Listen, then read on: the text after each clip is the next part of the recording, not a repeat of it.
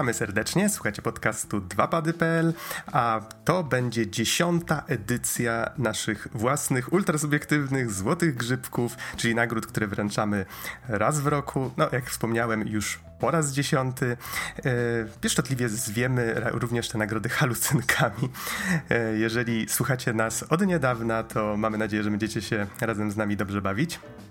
W zeszłym roku mieliśmy dość kameralną edycję, bo były tylko trzy osoby, to było najmniej w historii naszego podcastu na Złotych Grzybkach. Natomiast w tym roku bijemy rekordy, bo będziemy mieli aż siedem osób i organizacyjnie było to małe wyzwanie, więc yy, najpierw niektóre elementy nagraliśmy troszkę wcześniej. I tak na przykład yy, w podcaście usłyszycie Jacka Rezila Niemojewskiego, z nim nagrałem 8 stycznia, pojawi się również Łukasz Spierek-Spierewka, z nim nagrałem 11 stycznia, a 12 Mateusz Mkali-Kalicki ale dzisiaj mamy 16 i w wirtualnym studio są ze mną Bartłomiej, Don, Bartłomiej Donsot-Tomycyk. Już mi się język plącze. Halo, halo? No, dawno mnie nie było, no to widać wyraźnie, że ty już wyszedłeś z sprawy. Uch, jeszcze stres wchodzi do tego. Taka ważna chwila. Marcin Easy Kołodziej. Hej, hej. I Hubert Surfer-Wiśniewski. Cześć. Y, no właśnie, tak jak wspomniałem, to są, tak jak taka mantra, którą przypominam co roku. Nagrody są subiektywne i przez to rozumiemy, że każdy z nas gra w troszeczkę inne gry, Zdarzały się lata, kiedy nagrody wręczaliśmy praktycznie tej samej grze, ale mam wrażenie, że w tym roku będzie dość różnorodnie, e, zwłaszcza, że właśnie udało się uzbierać troszeczkę więcej e, osób i kierujemy się tylko i wyłącznie jakimiś własnymi pobudkami, własnym widzimisię będziemy tłumaczyć, dlaczego akurat daną grę postanowiliśmy wyróżnić i będziecie mogli właśnie posłuchać, y, dlaczego akurat takie nominacje, dlaczego akurat te konkretne gry roku i tak dalej. Y, zasady są takie, że każdy z redaktorów albo naszych szanownych gości ma do wręczenia pięć nominacji. Oczywiście może tam różnie, również wyróżnić jakieś y, dodatkowe tytuły, ale jakby nominacje zamykają się w pięciu. Nie zdradzamy sobie przed nagrywaniem, co wybraliśmy Akurat w tym przypadku już, już wiemy, co, co te trzy osoby, które wspomniałem wcześniej, wybrały, ale jakby między sobą jeszcze sobie tutaj w studio nie zdradzaliśmy z naszych gier roku. E, troszeczkę będziemy zgadywać, ale e, mam wrażenie, że w tym roku będziemy musieli troszeczkę to przytemperować, bo mamy bar bardzo mało czasu, żeby to wszystko posklejać. I teraz tak, żeby troszeczkę podsumować w kilku zdaniach 2020. Nie wiem, czy mi się to dobrze uda, więc wcinajcie się, jeżeli macie jakiś własny pomysł, ale wydaje mi się, że chyba najważniejszą branżową rzeczą e, w 2020 była no, start nowej generacji konsol. Pojawił się e, Xbox Series X, pojawiło się PlayStation 5. Um, oczywiście no, nie da się tutaj również nie zauważyć, że trwająca nadal pandemia też wpłynęła na naszą branżę. Przede wszystkim nie było niektórych wydarzeń branżowych. E3 bodajże w ogóle się nie odbyło, jeżeli się nie mylę. Część wydarzeń przeszła na stuprocentowo online, czyli na przykład The Game Awards, e, czy, czy właśnie Games Done Quick. Mm, również wpłynęło to na to, że dość sporo sprzętu ciężko było dostać, czyli same konsole albo mm, sprzęt komputerowy, bo też również nowa, nowa generacja sprzętu komputerowego się pojawiła. To wszystko ciężko dostać jest w tej chwili w sklepach. No i jeżeli miałbym wskazać jakieś takie gry, które były odkryciem roku, ale to tak z czysto subiektywnego punktu widzenia, to wydaje mi się, że Among Us i Fall Guys e, tutaj ludzie prawdopodobnie lgnęli do gier, gdzie mogą po prostu być razem, tak ze względu na to, że siedzą prawdopodobnie w większości w domach. I właśnie e, Among Us, chociaż powstało dużo wcześniej, to, to nagle zostało odkryte w 2020, a Fall Guys było takim przebojem lata, można by powiedzieć. Chociaż chyba nadal gra w to dużo, dużo osób. I jeżeli chodzi o 2020 na podcaście, przekroczyliśmy 300 odcinek, przynajmniej numerowany, więc mamy ich dużo, dużo więcej, biorąc pod uwagę wszystkie specjale i tym podobne. E, w czerwcu rozpoczęliśmy nową minis, miniserię, ojeju. rozpoczęliśmy nową serię, która nazywa się Mini i przypomnę, że to są odcinki, w których staramy się zmieścić więcej gier w, w jednym odcinku, czyli taki troszeczkę powrót do naszych starych wstępów. Trafiliśmy również w czerwcu na Patronite. Dziękujemy wszystkim, którzy wspierali nas w tym roku. Jeżeli tylko chcecie właśnie wesprzeć nas w 2021, to zapraszamy, zachęcamy. Pomoże nam to opłacić serwery, domeny czy montaż kolejnych odcinków. To przede wszystkim właściwie. Również z takich troszeczkę właśnie ciekawostek, wydaje mi się, że był to jeden z bardziej aktywnych naszych lat, bo mm, we wrześniu na przykład opublikowaliśmy aż 7 odcinków i w sierpniu i w listopadzie aż 6, więc mieliśmy takie naprawdę solidne combo. W tej chwili musieliśmy sobie troszeczkę odsapnąć poświątecznie. E, rozpoczęliśmy również montaż wideo. Zdarzały nam się takie eksperymenty, bodajże chyba z rok temu, e, więc czasami zdarzało nam się już iść troszeczkę w tę stronę, ale dopiero teraz zaczęliśmy to robić regularnie. Już od początku października właściwie każdy nas, ma, nasz materiał, który trafia na YouTube, ma też montaż wideo. No i zapowiadaliśmy sporo zmian na stronie, większości z nich jeszcze nie zrealizowaliśmy, więc nie chcę tutaj niczego obiecywać, po prostu poinformujemy o nich, jak się pojawią, ale mamy troszeczkę różnych planów. Udało nam się natomiast uporządkować trochę nasze archiwum, i opisowe nazwy odcinków już są we wszystkich odcinkach, więc jeżeli cofniecie się gdzieś tam do odcinka zerowego, te 11 czy ile to tam już lat, wstecz, to dzięki nazwie być może uda wam się faktycznie zauważyć, co w tym odcinku znajdziecie, przynajmniej trochę. E, więc to, to, to myślę jest bardzo pozytywna zmiana. Wrócą jeszcze, mam nadzieję, kiedyś opisy, okładki i tym podobne rzeczy bo to wszystko gdzieś tam mamy. Trafiliśmy również do dwóch nowych aplikacji podcastowych, do Patronite Audio w lipcu i do Empik Go w grudniu. E, I taka w sumie jeszcze ciekawostka. Wydaje mi się, że warto o tym wspomnieć, że rzadko nam się zdarza, żebyśmy mieli recenzję wysokobudżetowej gry przed premierą, a Surfer dostarczył nam taką recenzję na dzień przed premierą Final Fantasy VII Remake w kwietniu. Więc to wydaje mi się takie małe ma małe hura, o którym warto wspomnieć. E, jeżeli coś macie jeszcze, chodzi wam coś po głowach, o czym nie wspomniałem, to, to mówcie. Chyba, że już możemy przechodzić do naszych nominacji. Jak sądzicie? Chyba możemy przechodzić, już mamy ogłoszenia parafialne za sobą, możemy przejść do creme de la creme tego odcinka i, i pogadać o tym, co się udało w tym roku. Okej, okay. to na, najpierw proponuję, żebyśmy przeszli do osób, z którymi nagraliśmy wcześniej. Cześć Mkali. W takim razie powiedz mi, jakie są Twoje nominacje? Co zwróciło Twoją uwagę w 2020? Jakie są Twoje ultra subiektywne złote grzyby? Znaczy, czy, czemu będziesz chciał wręczyć złotego grzybka, dowiemy się za chwilę. Najpierw nominacje, tak? E, to jeżeli chodzi o 2020 rok, e, ogrywałem bardzo dużo e, nowych i starych tytułów i to był bardzo dobry rok dla graczy, ponieważ e, dostaliśmy dużo bardzo ciekawych gier. Single player, multiplayer i no było w co grać, było więcej czasu na granie, więc e, tak, e, tak jak pewnie inne osoby, też dużo poświęciłem czasu swojego nagrania i skończyłem no dość znaczącą liczbę tytułów i to były dość nowe i, i, stare tytuły i to będą gry, które właśnie teraz nominuję, to będą gry, które zwróciły moją największą uwagę. I pierwszym tytułem będzie Deadly Premonition 2 A Blessing in Disguise, e, które ogrywałem na Nintendo Switch i wyszło ekskluzywnie na Nintendo Switch. I to jest nowa produkcja dość znanego twórcy Swearego, e, który stworzył wcześniej e, pierwsze Deadly Premonition albo e, taką inną grę zwaną D4. E, Dark Dreams Don't Die, chyba dokładnie ma podtytuł, jak dobrze pamiętam. I jeżeli chodzi o Deadly Premonition 2, to zwrócił mi uwagę ze względu na narrację, gdyż e, moim zdaniem żadna inna gra nie pobiła tej gry w sprawie narracji i e, charakteru głównego protagonisty, jak i innych e, charyzmatycznych bohaterów. E, drugą moją grą która zwróciła uwagę, będzie Doom Eternal. I Doom Eternal e, jest w moim serduszku bardzo ceniony, gdyż e, jestem fanem FPS-ów i to jest, bardzo, to jest gra, która cechuje się bardzo szybko akcją, z bardzo e, różnorodnym arsenałem, gdzie no, nie mamy po prostu chwili odpoczynku, cały czas e, musimy coś załatwiać, zabijać, coś robić. E, trzecią moją grą, dość moim takim prywatnym zaskoczeniem, będzie Final Fantasy VII Remake. I dlaczego zaskoczeniem? Ponieważ nie jestem fanem Finala 7. Uważam to za dość średnią grę, dość overhyped i nie miałem żadnych oczekiwań co do remake'u.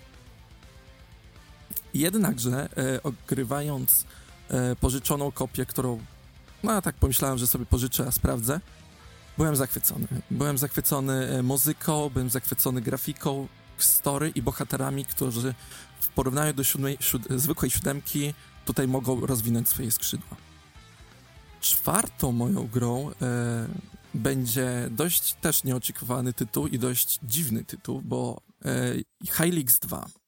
E, Hylix 2 to jest surrealistyczny JRPG, który jak sama, jak, mój, jak powiedziałem, surrealistyczny, to jest dosłownie surrealistyczny, ponieważ wchodzi ten, trafiamy do świata, którego, no, ciężko zobrazować, szczerze mówiąc, e, zobrazować, albo to trzeba zobaczyć, szczerze mówiąc, ponieważ te, ten świat, jak i potwory, jaka, jak i estetyka jest tak dziwna, że warto wsiągnąć w ten y, tytuł, tym bardziej ze względu na chilloutową muzykę, którą nie spotkałem nigdzie indziej.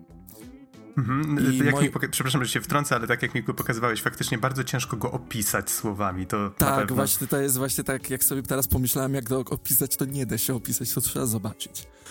I bardzo jeszcze cenię ten tytuł za e, różnorodność, jak i e, grzebanie w mechanice JRPG-ów, ponieważ to nie, w tę grę nie gra się jak typowego JRPG. On, e, Hylix 2 stawia na całkowicie nowe rzeczy, którego, które nie zobaczymy raczej w innych tytułach i innych JRPG-ach. E, I moim ostatnią, ostatnią nominacją będzie Ori and the Will of the Wisps, e, który grałem na Xbox One. I Ori e, cenię za właśnie, że to jest dla mnie perfekcyjna Metroidvania. Gra, która swoją animacją, swoją muzyką i swoją, swoim art stylem jest niestety jakoś niedoceniona. I z tego co zauważyłem, jest niedoceniona przez wielu graczy, a powinna być, ponieważ to jest solidny sequel, to jest solidna gra, która jest solidna przygoda.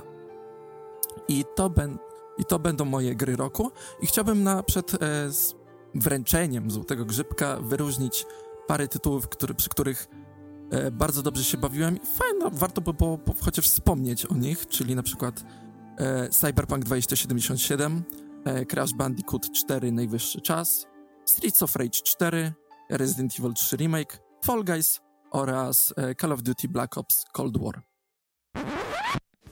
Cześć Spierek, e, w takim razie powiedz mi, Jakie są Twoje nominacje? Co zwróciło Twoją uwagę w 2020? Jasne. Na samym starcie wspomnę tylko o dwóch grach spoza 2020. Pozwolę sobie na to, ponieważ moim zdaniem 2020 nie był aż takim dobrym rokiem dla gier, a może raczej nie wybierałem.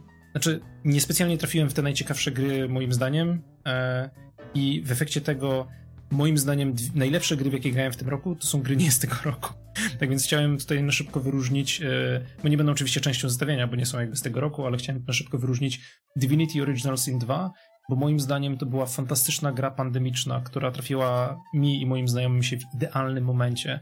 Bo, to, e, bo jakby dlatego, że gra raz, że to jest super długi RPG na 80 godzin naprawdę dobrej zabawy, a dwa, że też ma wsparcie nie tylko multiplayera sieciowego, ale też można grać w koopie e, jakby na tym samym komputerze, to że jakby graliśmy w tą grę na kanapie, ja z moją żoną i jeszcze z dwójką znajomych przez internet i spędziliśmy tak e, czas właśnie socjalizując się w pandemii, więc to było naprawdę, naprawdę fajne doświadczenie i bardzo polecam.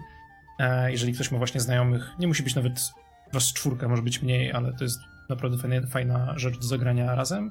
A drugą grą jest Outer Wilds, które w końcu udało mi się zagrać, a ostrzyłem sobie na to zęby już od roku, bo to jest e, zasłużone moim zdaniem Game of the Year 2019 według wielu, wielu stron, e, bo jest to bardzo spójna gra hard science fiction o byciu kosmicznym archeologiem, e, która tak naprawdę im mniej wiecie o tej grze, tym lepiej. W sensie moim zdaniem jest to jedno z takich najbardziej spójnych, najbardziej interesujących doświadczeń growych, jakie można zagrać to trzeba do tej gry tak podejść z otwartym umysłem i, i dać jej jakby trochę czasu od siebie e, i myślę, że was na pewno nie zawiedzie.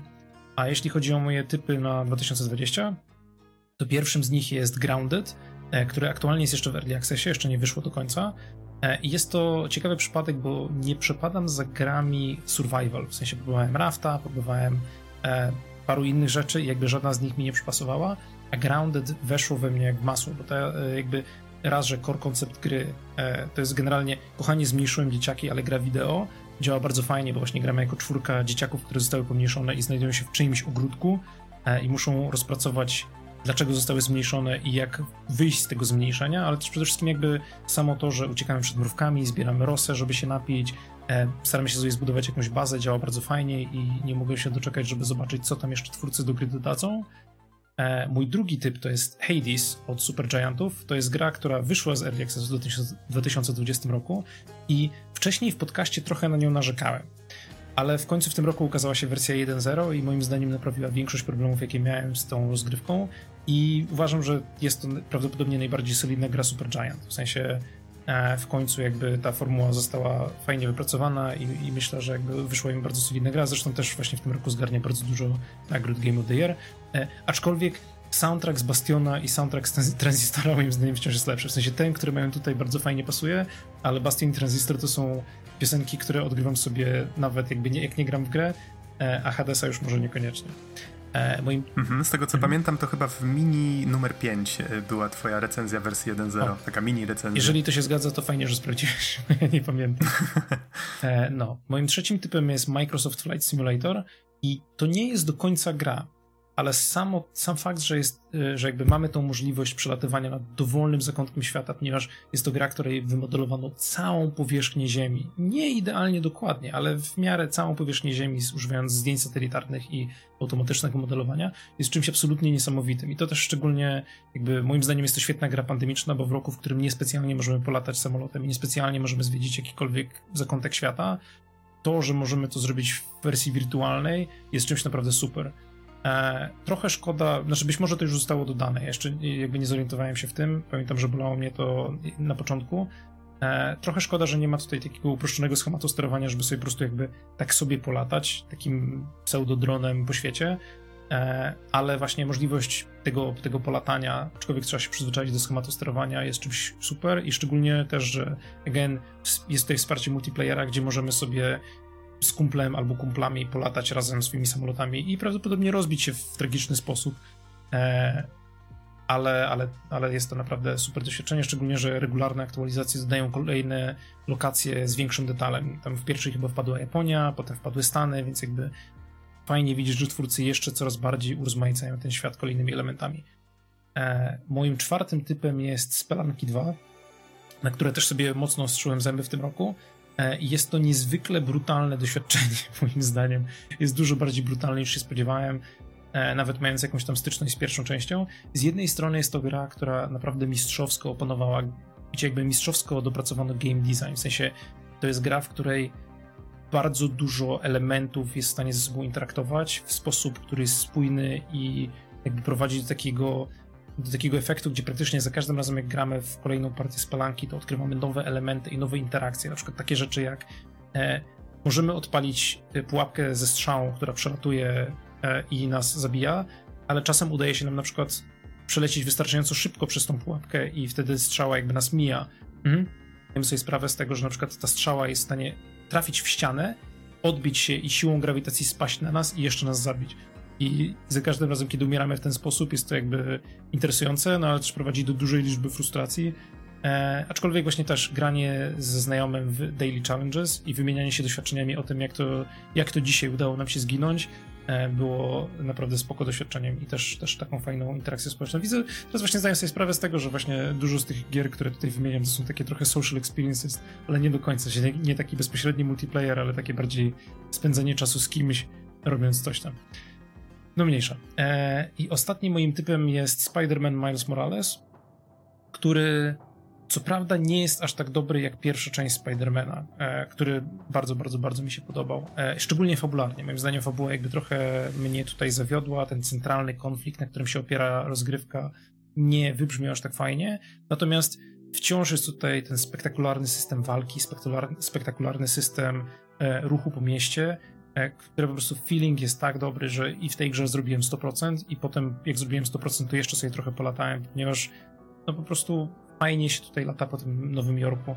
E, plus to, co mnie ekscytuje w tej grze tak naprawdę, to jest to, że Miles Morales tak fajnie rozwinął gameplay, właśnie ten system walki i szczególnie sposób, w jaki twórcy robią zadania poboczne i te dodatkowe elementy, że jestem podekscytowany tym, czym, co jakby zaprezentuje Spider-Man 2. Zakładam, że to będzie Spider-Man 2, czyli jakby taki pełnoprawny sequel, e, tym jak on zostanie rozwinięty w stosunku do jedynki.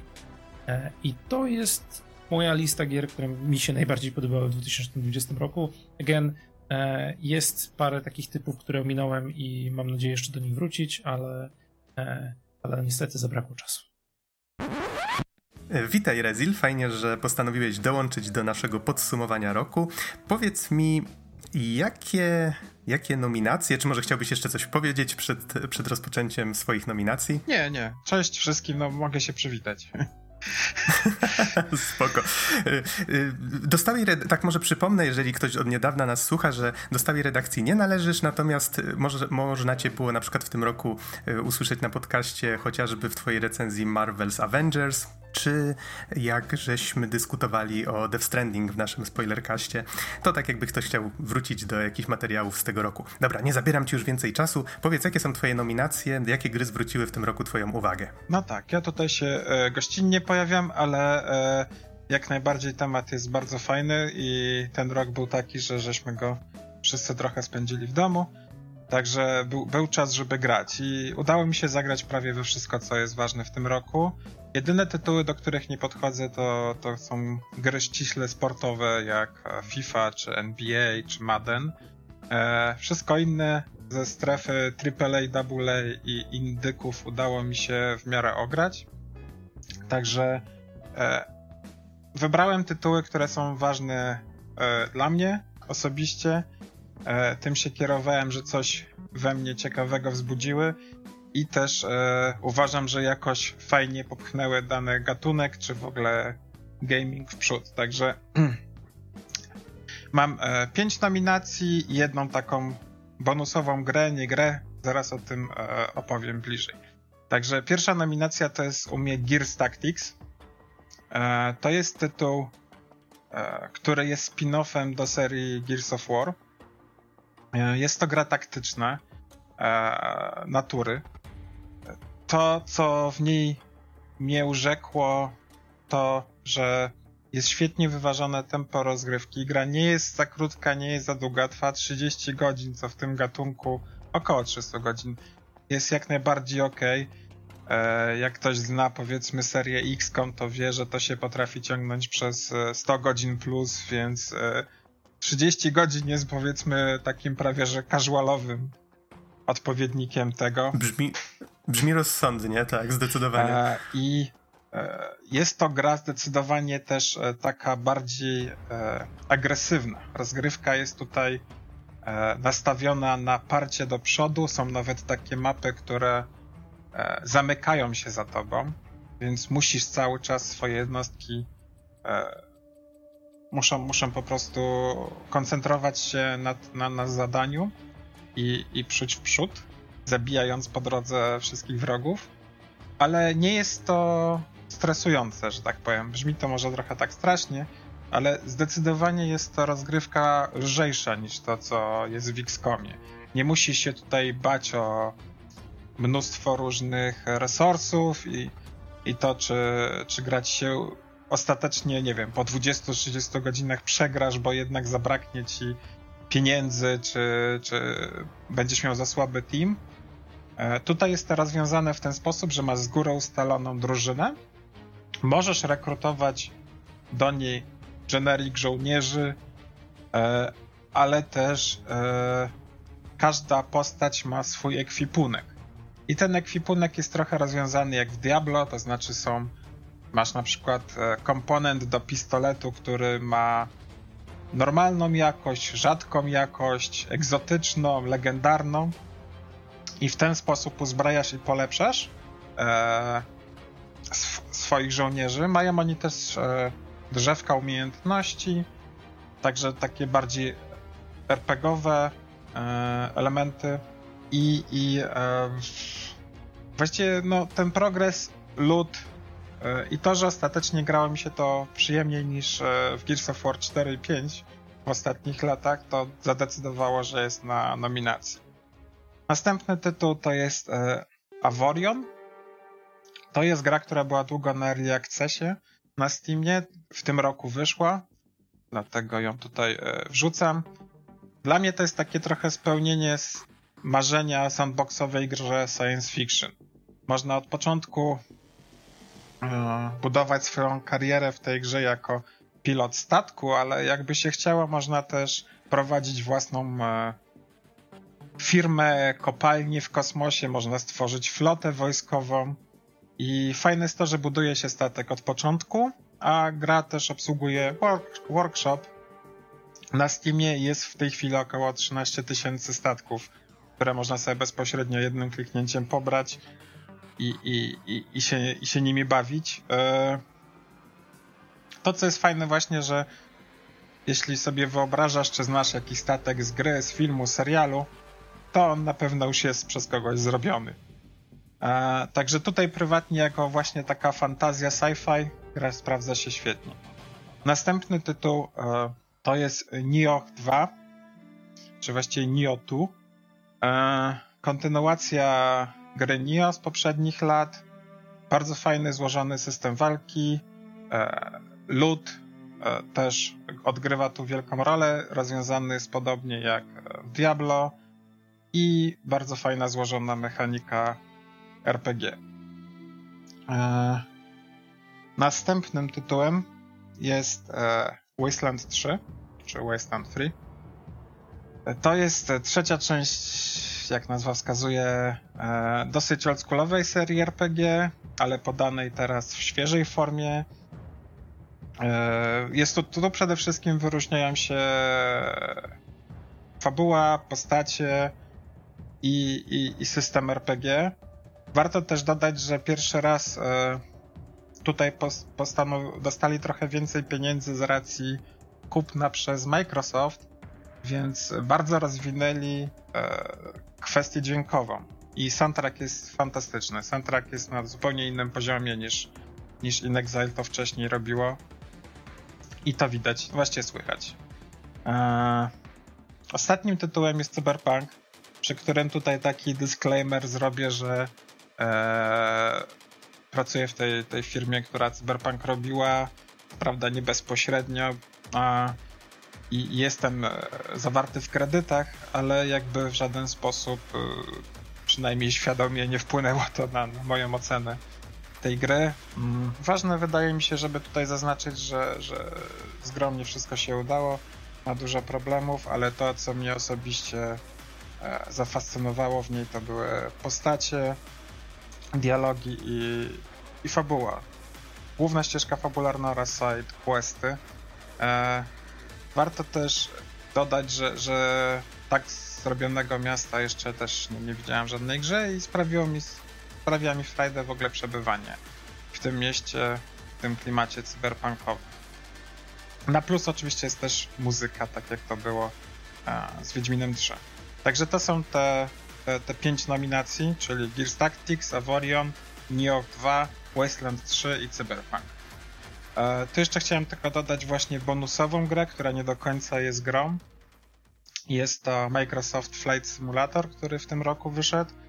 E, uważam, że zrobił olbrzymi skok w przód dla całego gamingu, po prostu dając ci do zwiedzania cały świat. I jest to imponująca, imponujący feature. E, no, ale jest to zdecydowanie e, obecnej formie bardziej symulator niż, niż gra. Chociaż jak ktoś chce się pobawić modami, to da się w to wmodować w ten szkielet, którym jest symulator, da się wmodować całą grę z zarządzaniem własną firmą, przewożeniem towarów, osób i tak dalej jak ktoś już to, to, to bliżej.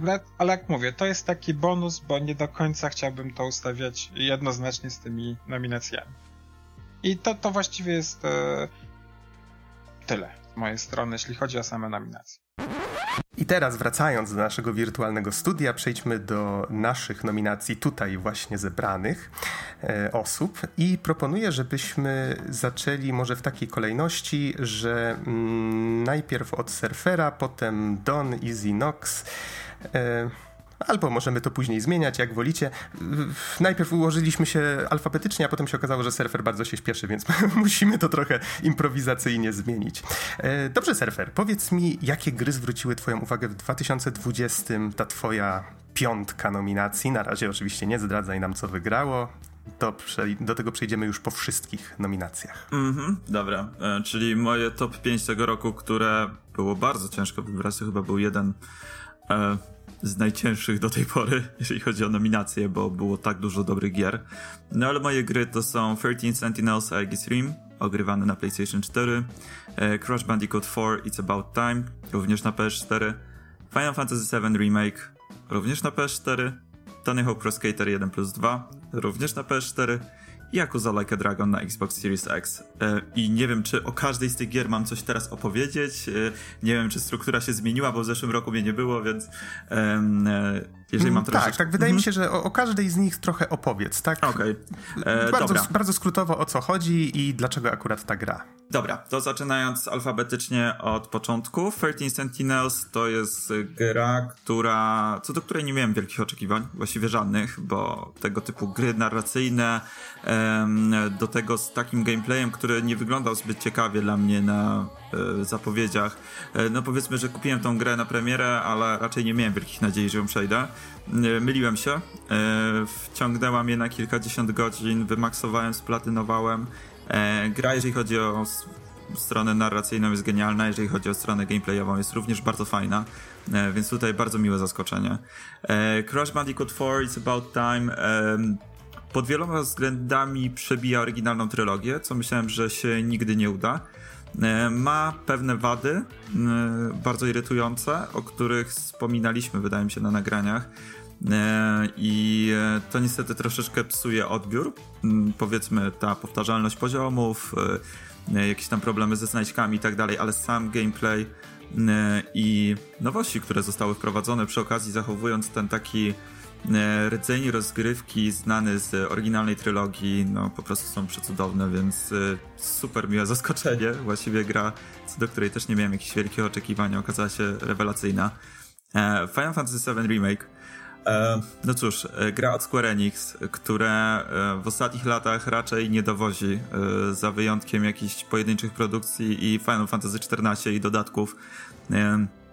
To raczej mamy pasmo mniejszych lub większych porażek.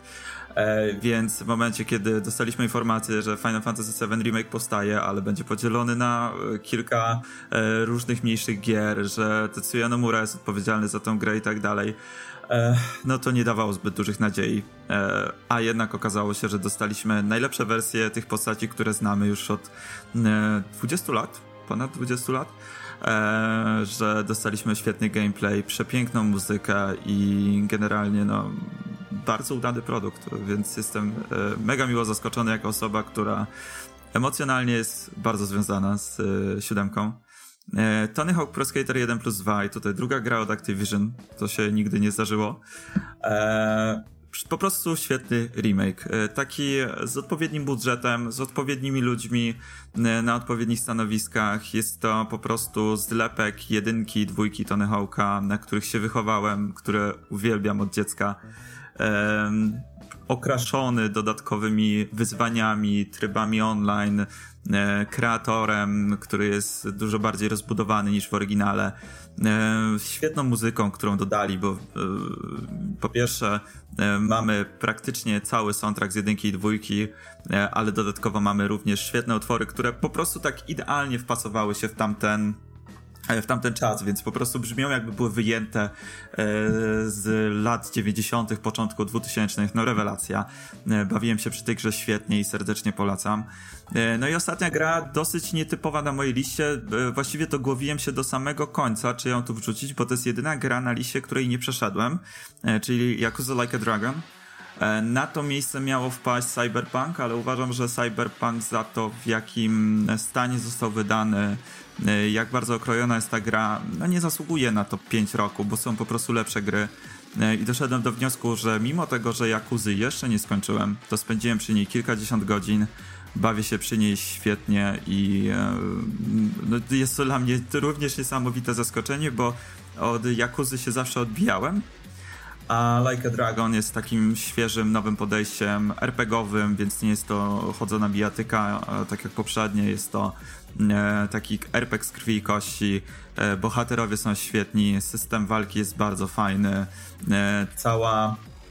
Mm, cała fabuła, cała, cała ta intryga, która się tam dzieje, jest sprowadzona naprawdę fajnie i i kurczę, no to znowu powiem po raz piąty, że jest to zaskoczenie. Po prostu coś, czego się nie spodziewałem. To nie była gra, której wyczekiwałem.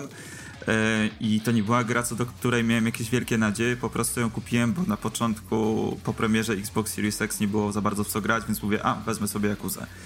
No i to było jednak e, dobre, e, dobre e, rozwiązanie z mojej strony i naprawdę duże, fajne zaskoczenie. Mhm. Jeżeli chciałbyś powiedzieć jeszcze krótko o jakichś grach, które być może o mały włos się dostały na listę, czy raczej nie masz takich? Mm, wiesz co, tych gier, które ogrywałem e, i które były bardzo dobre, było dużo. No chociażby Cyberpunk, który e, no, dał mi jeden z najlepszych momentów growych zeszłego roku. E, ja uwielbiam klimaty gry, uważam, że świetnie są poprowadzone niektóre wątki, niektóre postacie. No ale niestety w tej grze cały czas miałem poczucie tego, że tam coś, coś nie działa. E, oczywiście miałem wcześniej przygotowaną listę gier, które brałem pod uwagę i było tam więcej tych gier, mm, ale moje świetne przygotowanie spowodowało, że nie mam tego przed oczami w tym momencie, ale znalazłem. To może opowiem o grach, e, które ograłem, ale których jeszcze nie dokończyłem i dlatego też tutaj się nie pojawiły. Persona 5 Royal słyszałem, że jest bardzo dobra, E, że e, znaczy grałem w Persona 5 Royal jakieś nie wiem, 15-20 godzin, ale niestety nie skończyłem. E, grałem w Hadesa, który jest naprawdę fajny. Nie jest to może mój styl gry, ale bawiłem się naprawdę nieźle. Demon Souls na PS5, gra, która jest kompletnie nie w moim stylu, ale ograłem kilkanaście godzin, bawiłem się dobrze i chcę do niej wrócić. Mm, do tego Resident Evil 3, y, który nie jest tak dobry jak dwójka, ale nadal był bardzo fajny. Y, Streets of Rage 4 to było niesamowite zaskoczenie. Pamiętam, Noksiu, jak przechodziliśmy y, mając 200 pinga, bo ja z drugiego końca świata w Polsce i mm, ale i tak bawiliśmy do, do dzisiaj mam wrażenie, że to 200 wynikało z tego, że licznik po prostu nie pokazywał więcej. mm, tak, not great, not terrible. E, w każdym razie bardzo fajna gra, e, do której co jakiś czas wracam, a wtedy jak graliśmy, nawet mimo tego, że e, technicznie to nie domagało, to i tak bawiliśmy się świetnie. Mm, E, Marvel Spider-Man, Miles Morales dużo bardziej mi się podobał niż oryginał. Nie jest to powiedzmy gra, którą bym brał pod uwagę, jeżeli chodzi o top 5, ale jest naprawdę solidna, naprawdę dobra i fajnie, fajnie rozwinięta względem oryginału. Astro's Playroom, czyli ta darmówka, pokazówka, taka możliwości konsoli i sprzętu na PlayStation 5, naprawdę daje radę, jest fajna i no i kurczę, ten rok był, tamten rok był świetny, jeżeli chodzi o gry. E, szkoda, że nie, nie, nie do końca, jeżeli chodzi o wszystko inne, ale miejmy nadzieję, że e, ten rok będzie równie dobry albo i nawet lepszy. Mhm. Okej. Okay. W takim razie teraz przejdźmy do Dona. Don, co zwróciło Twoją uwagę w 2020? E, trzeba powiedzieć, że w rok 2020 był bardzo dziwnym rokiem, także w moim przypadku, e, ale z innych powodów niż można by się domyślać. Po prostu dlatego, że ja większość e, tego roku spędziłem na graniu w gry z późnych lat 90. i wczesnych 2000. Czyli w moim przypadku było to Ico, Shadow of the Colossus, Okami, Bushido Blade czy seria Homeworld. Natomiast oczywiście dzisiaj skupiamy się na roku przeszłym, 2020 i w związku z tym w związku z tym miałem do czynienia z kilkoma przynajmniej produkcjami, o których właśnie opowiem. Pierwszą z nich jest y, Cyberpunk 2077, wyprodukowany i wydany przez CD Projekt Red, tak jak powiedział Surfer, można mieć pewne wątpliwości, pojawiły się też oczywiście pewne kontrowersje wokół tej produkcji, y, ale niewątpliwie jest to jedna z największych, a na pewno jedna z najbardziej wyczekiwanych premier tego roku. Y, gra znalazła się na mojej liście z dwóch powodów. Y, pierwszym z nich jest pisarstwo CD Projekt Red, które chciałoby się powiedzieć, że już od wielu, wielu lat jest po prostu bezbłędne. E, Redzi potrafią wprowadzić postać w świetny sposób, poprowadzić historię w wspaniały sposób, e, znają się na kompozycji, stosują wiele różnych takich subtelnych e, zabiegów podczas opowiadania, więc tu naprawdę zasługuje to na szczególną uwagę. Także dialogi są wyjątkowo dobrej jakości. I mówiąc krótko, sam akt pierwszy gry to się ogląda jak dobry film. Trzyma w napięciu, ma świetną kompozycję, naprawdę robi niesamowite wrażenie. E, drugim powodem jest sam design dystop, dystop, dystopijnego Night City, które jest miastem pełnym megabloków, jakichś dziwacznych struktur, gigantycznych, które wznoszą się do nieba, jakichś wież hologramowych, które też strzelają, są strzeliste e, do nieba, z dużą pionowością ulic, które nie tylko właśnie biegną po, po podłożu, ale i gdzieś tam na różnego rodzaju wiaduktów, które mieszają się ze sobą na różne sposoby. Wszystko to oświetlone e, różnego rodzaju neonami i głupawymi reklamami, więc e, z całą pewnością ten otwarty świat pod względem swojego projektu E, zasługuje na szczególną uwagę. I te dwa powody sprawiły, choćby dla tych dwóch powodów to może być gra roku. Bo tutaj mamy do czynienia z pewnymi elementami. Myślę, że nie jest to kontrowersyjne stwierdzenie, jeśli powiem, że w pewnym stopniu wybitnym. E, drugą moją propozycją jest Doom Eternal, wyprodukowany przez id Software, a wydany przez Bethesda Softworks. Jest to naturalnie bezpośredni sequel gry Doom 2016 i warto tu podkreślić, że to jest po prostu kawał dobrej gry. Widać wyraźnie, że twórcy y, bardzo mocno czerpali ze swoich y, poprzednich doświadczeń z produkcją gry Doom i mamy tutaj zasadniczy wzrost jakości względem tej poprzedniej gry, bo Doom Eternal jest znacznie szybszy, znacznie bardziej zróżnicowany, pełny jeszcze bardziej zwariowanej yy, zawartości i, co też warto podkreślić, starano się bardzo mocno dochować wierności oryginałowi. Oczywiście z niektórymi decyzjami projektantów można się nie zgadzać, w tym z tymi dotyczącymi fabuły, ale wciąż jest to kawał bardzo, ale to bardzo porządnej gry, no i warto też powiedzieć, że jeśli się nie mylę, to pewien fragment, gry jest bardzo dużym nawiązaniem do boskiej komedii, no a czegoż by chcieć więcej. Kolejna moja propozycja może być taką może bardziej ciekawostką. E, ze względów formalnych jest nietypowa, dlatego że e, Hellish Quart, o niej mówię, e, to gra, która nie została jeszcze wyprodukowana, ani nie została wydana. Natomiast stoi za nią bardzo mały zespół pod szyldem Kubolt. Hellish Quart y, w obiegu funkcjonuje jako prototypowe demo na Steamie, e, natomiast premiera wczesnego dostępu gry została przeniesiona na luty 2021, też ze względów formalnych zresztą. Ale o czym właściwie jest ta gra? E, sam prototyp jest bijatyką, chociaż chciałoby się powiedzieć fencing game, z akcją osadzoną w czasach I Rzeczpospolitej. Celem twórców jest widać wyraźnie, że jak najwierniejsze odzorowanie walki bronią białą, oparte zresztą na ragdolu, z jednoczesnym zachowaniem prostoty i elastyczności systemu. Prototyp bardzo dobrze to pokazuje. Fechtunek historyczny naprawdę robi duże wrażenie. Te dwie postaci, które stoją naprzeciwko siebie w każdej bijatyce, wykonują przekonująco wyglądające ciosy. Być może e, osoby interesujące się fechtunkiem mogłyby więcej powiedzieć na ten temat, e, ale od strony grającego jest e, kontrola jest pod względem skomplikowania właściwie nie różniąca się chyba zbytnio od innych bijatyk. Więc jest to więc ciekawa próba. Kolejną moją propozycją jest Mountain Blade 2 Bannerlord, wyprodukowany i wydany przez Tail Worlds Entertainment i dzięki Bannerlordowi cała seria, nieco powiedzmy już starych gier, seria Mountain Blade, dosyć pewnie weszła w 2020 rok. Bardzo często podkreśla się RPGowość i sandboxowość całej serii, y, także jest tutaj mocno rozwinięty wątek y, posługiwania się bronią białą. Natomiast myślę, że tutaj y, w serii Mountain Blade, także w Bannerlordzie, jest jedna rzecz wyjątkowa. Otóż walki grupowe, w których biorą udział setki żołnierzy kontrolowanych przez sztuczną inteligencję. Zależnie od trybu, w bitwach tymi setkami żołnierzy mogą dowodzić grający, jednocześnie sami wcielając się dowódców, którzy, y, którzy nie tylko przebywają na polu bitwy, ale mogą walczyć osobiście. Więc to jest zdecydowanie coś niezwykłego, wyjątkowego i bardzo rzadko podejmowanego w, całej, w całym medium gier na to, ze względu na to chociażby e, zasługuje na szczególne wyróżnienie. E, ostatnią wreszcie propozycją jest Superhot Mind Control Delete, wyprodukowany i wydany przez Superhot Team. Podejrzewam po prostu osobowo dokładnie ten, ten sam team, który, yy, który wy, wyprodukował i wydał yy, grę bazową.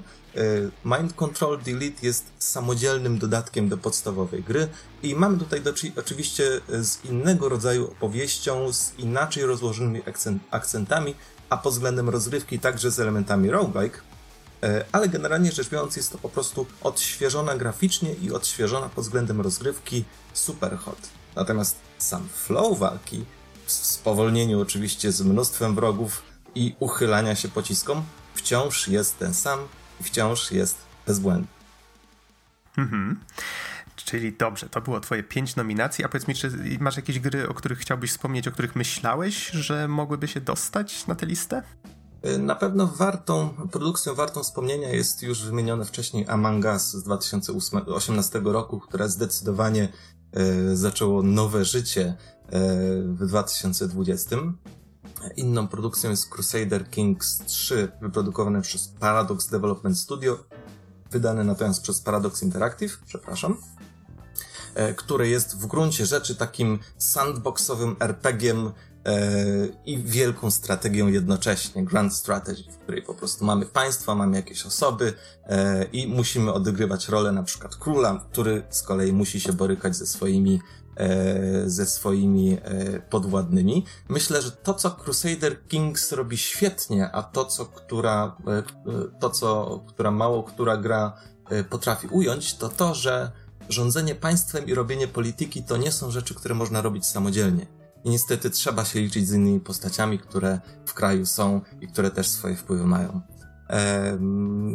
inną produkcją, którą może jeszcze na szybko wymienię, to jest operator 112 Operator, czy też operator numeru alarmowego 112, e, wyprodukowany przez Jutsu Games. To jest po prostu sequel gry 911 Operator, która z tego co pamiętam pojawiła się na jednym była przynajmniej nominacją do jednej, do naszej nagrody chyba dwa lata temu. I oprócz tego ostatnią już produkcją chyba, o której warto wspomnieć, to IL-2 szturmowik Tank Crew Clash at Prokhorowka, która w gruncie rzeczy jest symulacją e, walki e, pancernej z okresu II wojny światowej. I tutaj, podobnie jak we wszystkich innych grach serii IL-2 szturmowik, twórcy bardzo poważnie podchodzą do realizmu historycznego i zdecydowanie Tank Crew jest zupełnie innym doświadczeniem związanym właśnie z walką czołgów y, od tego, co obecnie funkcjonuje na rynku. Mhm. No dobrze. A w takim razie easy. Chyba, że chcesz e, być ostatni. Jak uważasz? E, nie, wiesz co, mogę polecieć. W sumie ja postaram się dosyć szybko, bo e, jak, jak zwykle na, na tych osobach, które zostają na samym końcu, spoczywa bardzo duża odpowiedzialność i duży problem, jako że wszystkie, większość tytułów już zostało wymienionych, więc powinno być trochę, trochę szybciej. Moje nominacje to tak, to First Sentinels Aegis Rim na Playa 4, i rzeczywiście to też jest gra, do której podchodziłem trochę, trochę z rezerwą. Nie byłem, tak jakby, nie spieszyło mi się aż tak bardzo, żeby zaczynać, bo tak jak bardzo lubię gry od, od y, Vanilla Crown, choć, choćby tylko i wyłącznie za oprawę graficzną, tak fabularnie, mm, no nie byłem pewien, jak to będzie. Przepraszam, ci przerwę, to nie jest Vanillaware? Y, Vanillaware, tak. Vanilla Crown to jest jedna z ich gier, sorry. E, nie, to było chyba Dragon's Crown. A, nie, dobra, e, nie Był Dragon's Crown, ale jeszcze wcześniej na ten, na Play 1 była Vanilla a, to okej, okay, tak. okej, okay. to przepraszam, nie wiedziałem. E, no, więc tak czy siak właśnie podchodziłem tak, okej, okay, dobra, to jest, z jednej strony to jest strategia, z drugiej strony to są nagie nastolatki w mechach, nie? I takie, okej, dobra. Ale w końcu, choćby za namową surfera, odpaliłem, zobaczyłem z czym się to je. I nagle okazuje się, że to jest gra, która rzuca w nas anime tropami, ale później zaczyna wrzucać coraz więcej, tak jakby coraz więcej dorzucać do gara, coraz więcej składników, coraz więcej składników, ale dalej wszystko zachowuje smak i co więcej, wszystko ma sens. To i tak jakby grając w, w, grając w tą grę, pamiętam, że ostatni, ostatnie, nie wiem, 13 godzin było na praktycznie jednym posiedzeniu. Po prostu usiadłem i stwierdziłem, a dobra, skończę, powinno mi to zająć za 3 godzinki. Nie, zajęło 13 i było warto. Było totalnie warto. Yy, moja druga nominacja to Final Fantasy VII Remake na Player 4 także yy, i yy, to zwykle takie, e, takie odkopywanie starych tytułów jest obosiecznym mieczem. W sensie, pewnie, z jednej strony możemy zagrać na nostalgii e, starych graczy i wyalienować trochę nowych i po prostu zrobić to samo, tylko bardziej. Albo możemy zupełnie wyalienować starych graczy i pójść w nowych i po prostu zmienić większość, większość struktury i zostawić nawet sam tytuł. Tutaj w pewien sposób Square Enixowi udało się tak jakby zachować taki złoty środek. Według mnie to jest bardzo fajne, że, yy, że bardzo dużo motywów z oryginału rozbudowali, poszerzyli, właśnie nadali charakter postaciom, pokazali z trochę innej perspektywy i do tego jeszcze pokazali, że można to zrobić w taki sposób, żeby dalej zaskakiwać graczy i żeby poprowadzić tą samą historię w trochę innym torem. I naprawdę trzymam kciuki, że kolejna część to będzie naprawdę, że dalej będzie trzymało bardzo wysoki poziom. Yy, następna yy, nominacja to jest Hades na PC-ta, do którego nie byłem przekonany. Osobiście Zresztą podobnie z Metroidvaniami. Tutaj z roguelike'ami mam, podobne, mam podobnie jak z Metroidvaniami. Wcześniej myślałem, że a nie, to nie jest dla mnie, próbowałem, ale nie. A później nagle trafiam na jedną grę, która mi się naprawdę spodoba i jest takie, a może jednak to jest dla mnie? A może jednak w tym Hadesie spędzę sobie z 50 parę godzin i stwierdzę, że w sumie całkiem przyjemnie się gra. I y, to, za co chciałbym przede wszystkim wyróżnić Hadesa, to to, że twórcy Supergiant Games y, zdecydowali się na bardzo długi y, okres y, w Early Accessie, gdzie zbierali masę feedbacku od graczy, bardzo dużo go implementowali i rzeczywiście to widać, że to jest gra dopieszczona pod każdym względem. Praktycznie z żadnym bugiem się nie spotkałem podczas kilkudziesięciu godzin gry. Cały czas te wszystkie systemy progresji, które są zaimplementowane, zarówno w tych mniejszych, jak i większych lupach, za każdym razem, gdy nawet gdy nawet zginiesz w tej grze, dowiadujesz się czegoś nowego.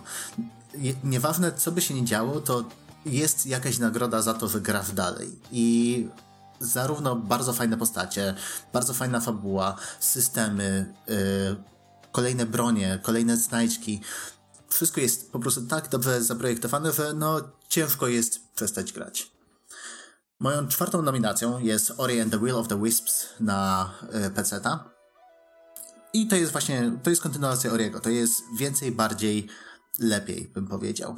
Dalej przecudownie wyglądająca gra 2D, 2D grafiki oczywiście umieszczone tak jakby w, w przestrzeni 3D, co dało, e, możli, co umożliwiło twórcom e, choćby zaimplementowanie takiej rzeczywistej wody, wszelkie cienie, światła e, przebijające się przez, przez, przez korony drzew. Wygląda to cudownie.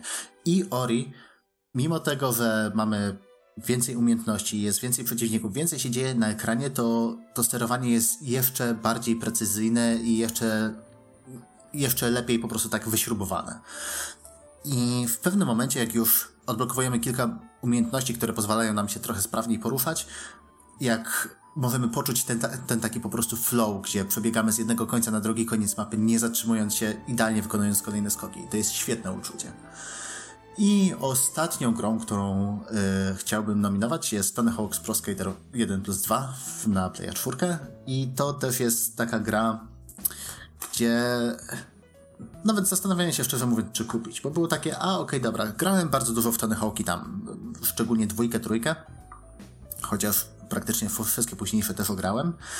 I było okej, okay, dobra, pewnie już był jeden remake jedynki, dwójki i to wcale dobrze nie wyszło i to może być różnie, ale później tak wsystałem i okazuje się, że to e, twórcy bardzo dobrze pokazali, jak powinno się robić remake'i takich bardziej arcade'owych gier, gdzie jest długa seria. Oczywiście po jedynce i dwójce pojawiało się dużo fajnych pomysłów na mechaniki i oni stwierdzili, ok, bierzemy tylko te fajne, te fajne pomysły na mechaniki, te, które rzeczywiście działają, te, które usprawniają grę, te, dzięki którym możemy po prostu lepiej się wyrażać na testach, że tak powiem.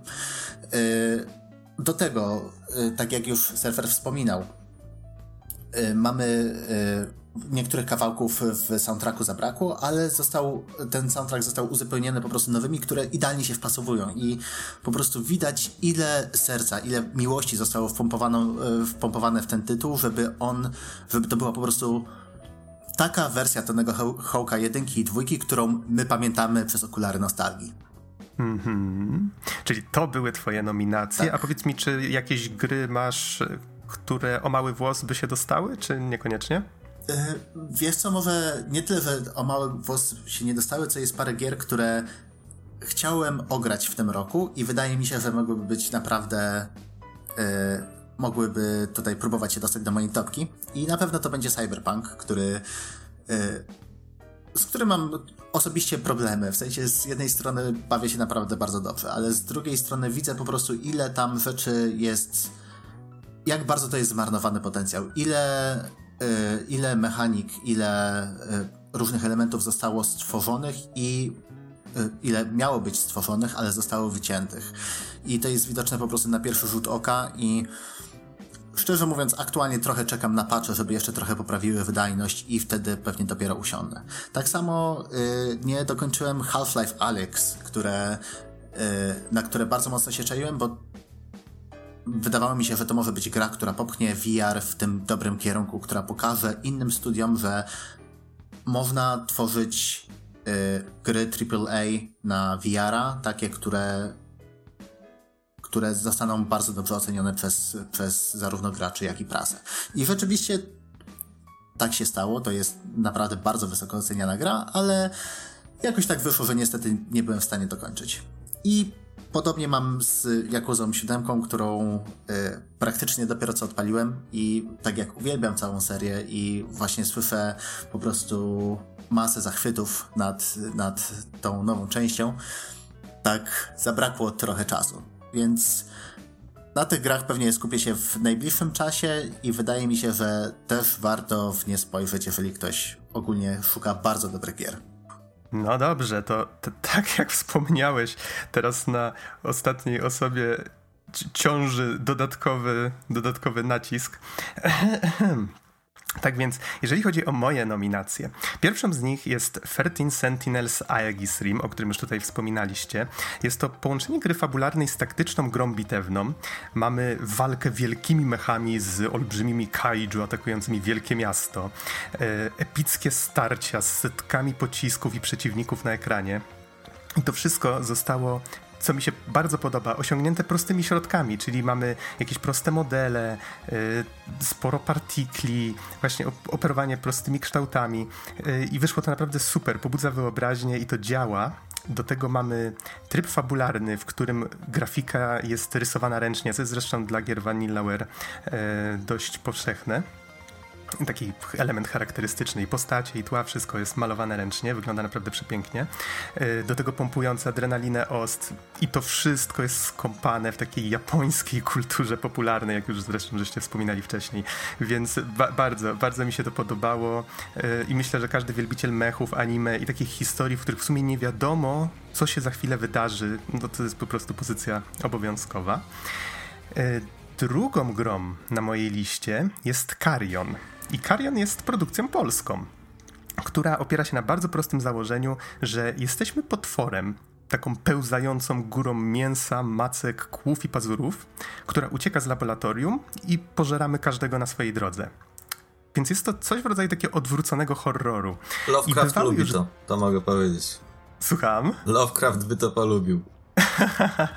I bywały już gry, które próbowały takiego tematu. No, przychodzi mi tu na myśl chociażby granie Alienem w Alien vs Predator, ale wydaje mi się, że niewiele z nich, przynajmniej takie, które mi przychodzą na myśl, nie pozwalało na tyle samoekspresji. Może zabrzmi to trochę makabrycznie, ale. y, ta gra pozwala wręcz na takie trochę odgrywanie tej roli. Można się dosłownie bawić jedzeniem, jakkolwiek by to nie brzmiało. Ym, i to, co mi się bardzo podobało, to to, że właśnie mamy tutaj dużą swobodę poruszania się i sam sposób wizualny, w jaki ten stwór i jego macki się zachowują, jest dość innowacyjny. Bardzo, wydaje mi się właśnie, że, że to jest taki idealny przykład symbiozy technicznej i narracyjnej strony projektu, więc wyszło to ekstra. I do tego nastrojowa muzyka, mm, oświetlenie, więc jeżeli ten rodzaj fantazji do was przemawia, albo po prostu lubicie horrory i chcielibyście zobaczyć, jak to wygląda od drugiej strony, no to bierzcie w ciemno. Myślę, że jak najbardziej ten projekt się te, spełnia świetnie swoje założenia. Hmm. No i trzecia gra na mojej liście nominacji to jest Cyberpunk 2077. już dużo było mowy na temat tego całego zamieszania wokół premiery, więc odłóżmy to na razie na bok, bo mimo tego, że grałem w wersję na PS4 Pro, bawiłem się świetnie. Czyli ten świat już, o którym opowiadaliście. Megakorporacje, wszczepy, hakowanie, ta brutalna walka o przetrwanie. Dałem się pochłonąć bez reszty. Gra ma świetną historię, zapadające w pamięć sytuacje, fajne, charakterystyczne postacie. I kiedy trzeba jest szalona, po prostu daje kopa adrenaliny, ale zdarzało mi się też nieraz, że potrafiła poruszać takie ciężkie, intrygujące tematy, właśnie takie mroczne science fiction, trochę jak e, właśnie serial Black Mirror, o którym Surfer wspominałeś e, w, przy okazji naszych wrażeń w poprzednim odcinku. I właśnie ba bardzo, bardzo mi się to spodobało, jak ta gra balansuje, balansuje na tej granicy. Wydaje mi się, że warto kończyć w niej questy poboczne. Jest w nich naprawdę dużo bardzo fajnego kontentu i ograniczanie się tylko do questu głównego raczej, raczej nie polecam, tak? Grać w ten sposób. Nie znam papierowego cyberpunka, ale wyczuwam w tym kociołku różne rzeczy, które lubię, czyli Ghost in the Shell, Akire, Blade Runnera, Deus Exa. Ogólnie długo by opowiadać, ale choć zgadzam się, że ludzie słusznie narzekają na niektóre rzeczy w przypadku tej gry, no to ja żyłem tym światem przez ponad tydzień i e, na pewno będę tę przygodę pamiętał jeszcze, jeszcze dość długo, więc bardzo mi się to podobało. Um, I kolejną grą na mojej liście jest Half-Life Alex, o którym też już tutaj była mowa. I wydaje mi się, że to w ogóle był bardzo ważny rok dla fanów Half-Life'a, bo bardzo, kiedy wyszła dwójka? 2004, potem jeszcze były epizody. Y, dostaliśmy ogólnie w marcu 2020 i Black Mesa 1.0, czyli ten fanowski remake jedynki, który miał który właściwie zaczął być tworzony kilkanaście lat temu i recenzja wersji niekompletnej, bo, bo bez kilku ostatnich rozdziałów, która została opublikowana chyba w 2012 albo w okolicach, już była na podcaście recenzja tamtej wersji, więc chyba z dobre 8 lat czekałem, aż, aż będę mógł tę grę dokończyć w pełnej krasie. No i potem pojawiła się właśnie oficjalna wersja, czyli y, oficjalna część kolejna, czyli Half-Life Alex i to właściwie wszystko w, jednego, w jednym miesiącu, więc wow. No i tutaj mamy to całe budowanie świata dla fanów, czyli że Akcja nas przenosi 5 lat przed Half-Life 2, kierujemy Alex Vance, którą już dobrze znamy. Mamy okazję zobaczyć początki rządów kombinatów City 17, jak się zadamawiają w naszym świecie. E, wciąż widzimy świeże pozostałości po wojnie siedmiogodzinnej, więc ogólnie jest to taki e, fanowski nerdgazm troszeczkę. Nie trzeba znać poprzednich części, ale bardzo polecam, żeby nagrać w tę grę po przejściu wszystkich poprzednich. E, dużo więcej z tego wyciągniecie wtedy. I no trochę się poczułem tak, jakby Valve obudziło to, z głębokiej hibernacji to moje zainteresowanie serią dzięki temu. No i jest tu też również świetny game design. Jest tu masa bardzo dobrych pomysłów, które się po prostu sprawdzają w VR-ze dużo lepiej i wydaje mi się, że ta gra nie działałaby po prostu, gdyby grano, mm, grało się w nią na padzie przed telewizorem. Po prostu trzeba tego doświadczyć, a nie ją oglądać. No i ostatnią grą na mojej liście jest Streets of Rage 4 i od razu się muszę przyznać, że nie jestem fanem serii Streets of Rage. Ale za to czwórka kopie zatki. Jeżeli tylko wspominacie dobrze takie gry jak chociażby Cadillacs and Dinosaurs, czy właśnie inne chodzone bijatyki z automatów, to myślę, że tutaj idealnie się odnajdziecie, bo to taka doszlifowana, przepięknie animowana, świetnie brzmiąca chodzona bijatyka. Zna, to jest znana marka, ale tym razem w nowych rękach, chociaż powrócił chociażby Yuzo Koshiro, żeby skomponować kilka kawałków. Jest tu masa postaci do odblokowania, dość fajna i odpowiednio kiczowata historia, wszystko w odpowiednich dawkach. Y, wciągająca rozgrywka. Właściwie w, tak w ramach ciekawostki dodam, że to jest jedyna gra w tych nominacjach moich, którą skończyłem więcej niż raz. I właściwie nadal uważam, że grałem w nią za mało w tym roku.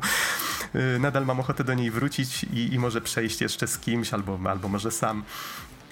I właściwie wydaje mi się, że tym mogę zamknąć swoją listę nominacji, ale jeżeli miałbym jeszcze jakąś grę wyróżnić, którą, nad którą myślałem, żeby ją tam dodać, to wyróżniłbym Panzer Paladin, bo to taki List miłosny do platformówek z NES-a, grach, na których się wychowałem. E, mamy tutaj Megamena, Blaster Master, Castlevania, DuckTales. E, to wszystko jest inspirowane tego anime z przełomu lat 80. i 90. E, jest mech, więc automatycznie można powiedzieć, że moje ostatnie kilka lat moi, moich fascynacji właśnie starymi japońskimi animacjami też tutaj du dużo dało. Więc to wszystko się tak fajnie wymieszało.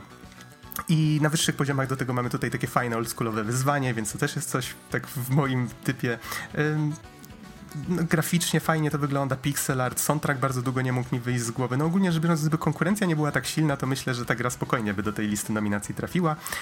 A tak myślałem jeszcze oczywiście o, o Finalu 7 myślałem, myślałem również o The Last of Us 2, ale ostatecznie doszedłem do wniosku, że tak jak już wspomniałem chyba na, e, przy okazji relacji z The Game Awards, raczej nie sądzę, aby mm, The Last of Us 2 zasługiwało na, na miano gry roku, chociaż technicznie i gameplayowo no, jest świetnie zaprojektowaną grą.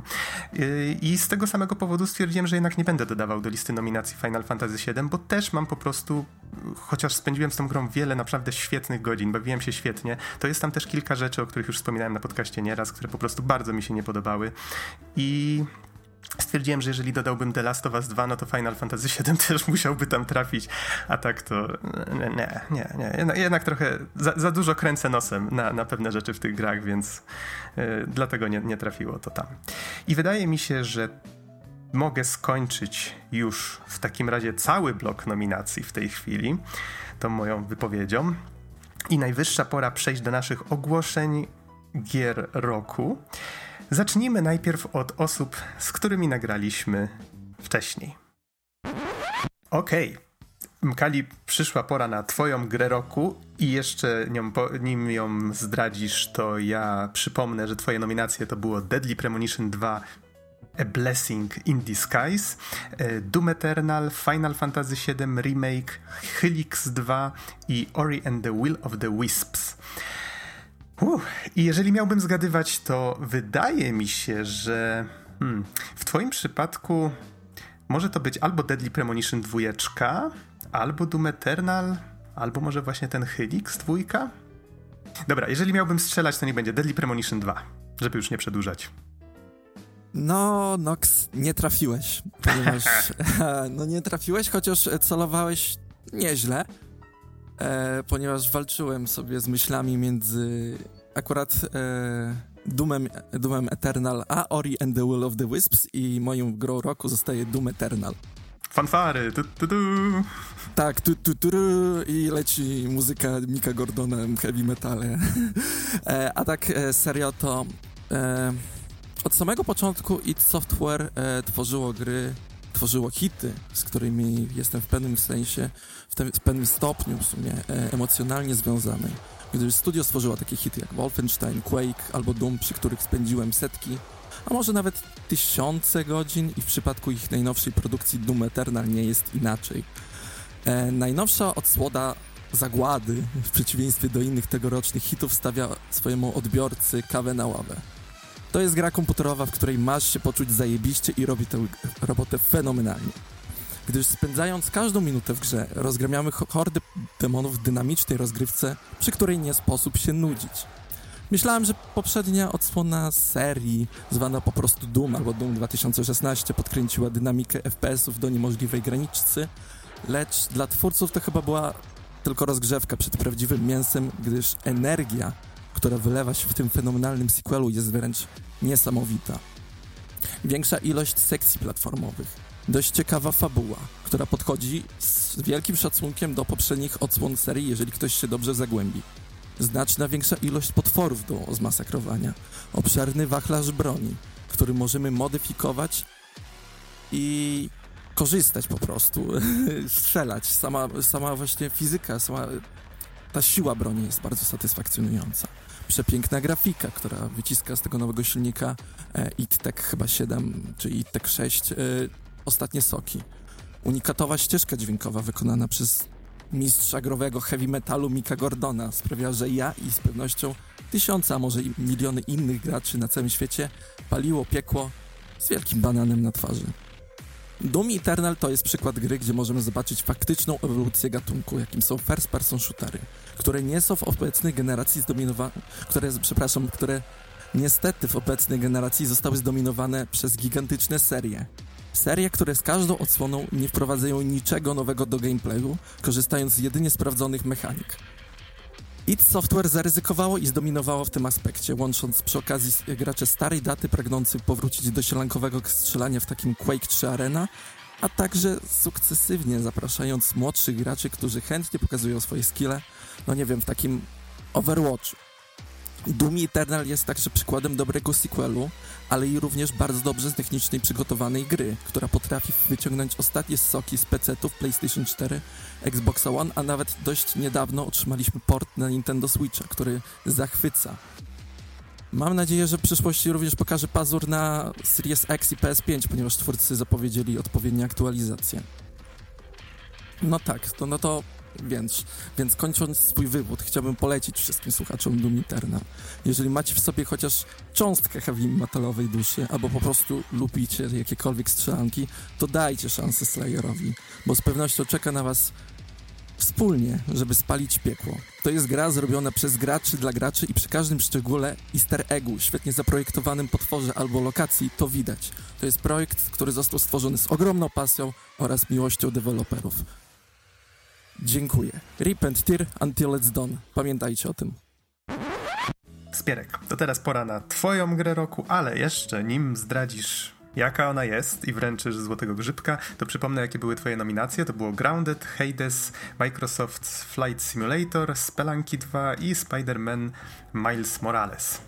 Mhm, I tak. jeżeli miałbym zgadywać, mhm. ze względu na to, że akurat z tobą w tej chwili e, jesteśmy sami w naszym wirtualnym studio, bo nagrywamy osobno, e, to jeżeli miałbym sam zgadywać, co wybrałeś, to myślę, że to może być Hades, albo może to Spelunky 2. Tutaj może to być jakieś takie zaskoczenie, bo akurat mało mi opowiadałeś o tej grze, ale wiem, że Hades bardzo ci się podobał. Mhm, znaczy Spelunky 2 pojawiło się późno w tym roku. Pojawiło się na tyle późno, że już nie mieliśmy specjalnie okazji o nim porozmawiać, e, ale, ale trafiłeś, tak. W sensie ostatecznie po tym, jak dużo, po tym, jak dużo w podcaście narzekałem na Hadesa e, i po tym, jak e, szczególnie też prywatnie narzekałem na Hadesa w trakcie jego early accessu, że jakby że niby fajnie, że art jest super, że, że ten, e, ale mi się to jakoś wszystko nie spinało i szczególnie właśnie to, w jaki sposób gra była napisana, tak trochę nie do końca ze mną rezonowało, e, to czułem, że jakby ja do gier, powiedzmy tak,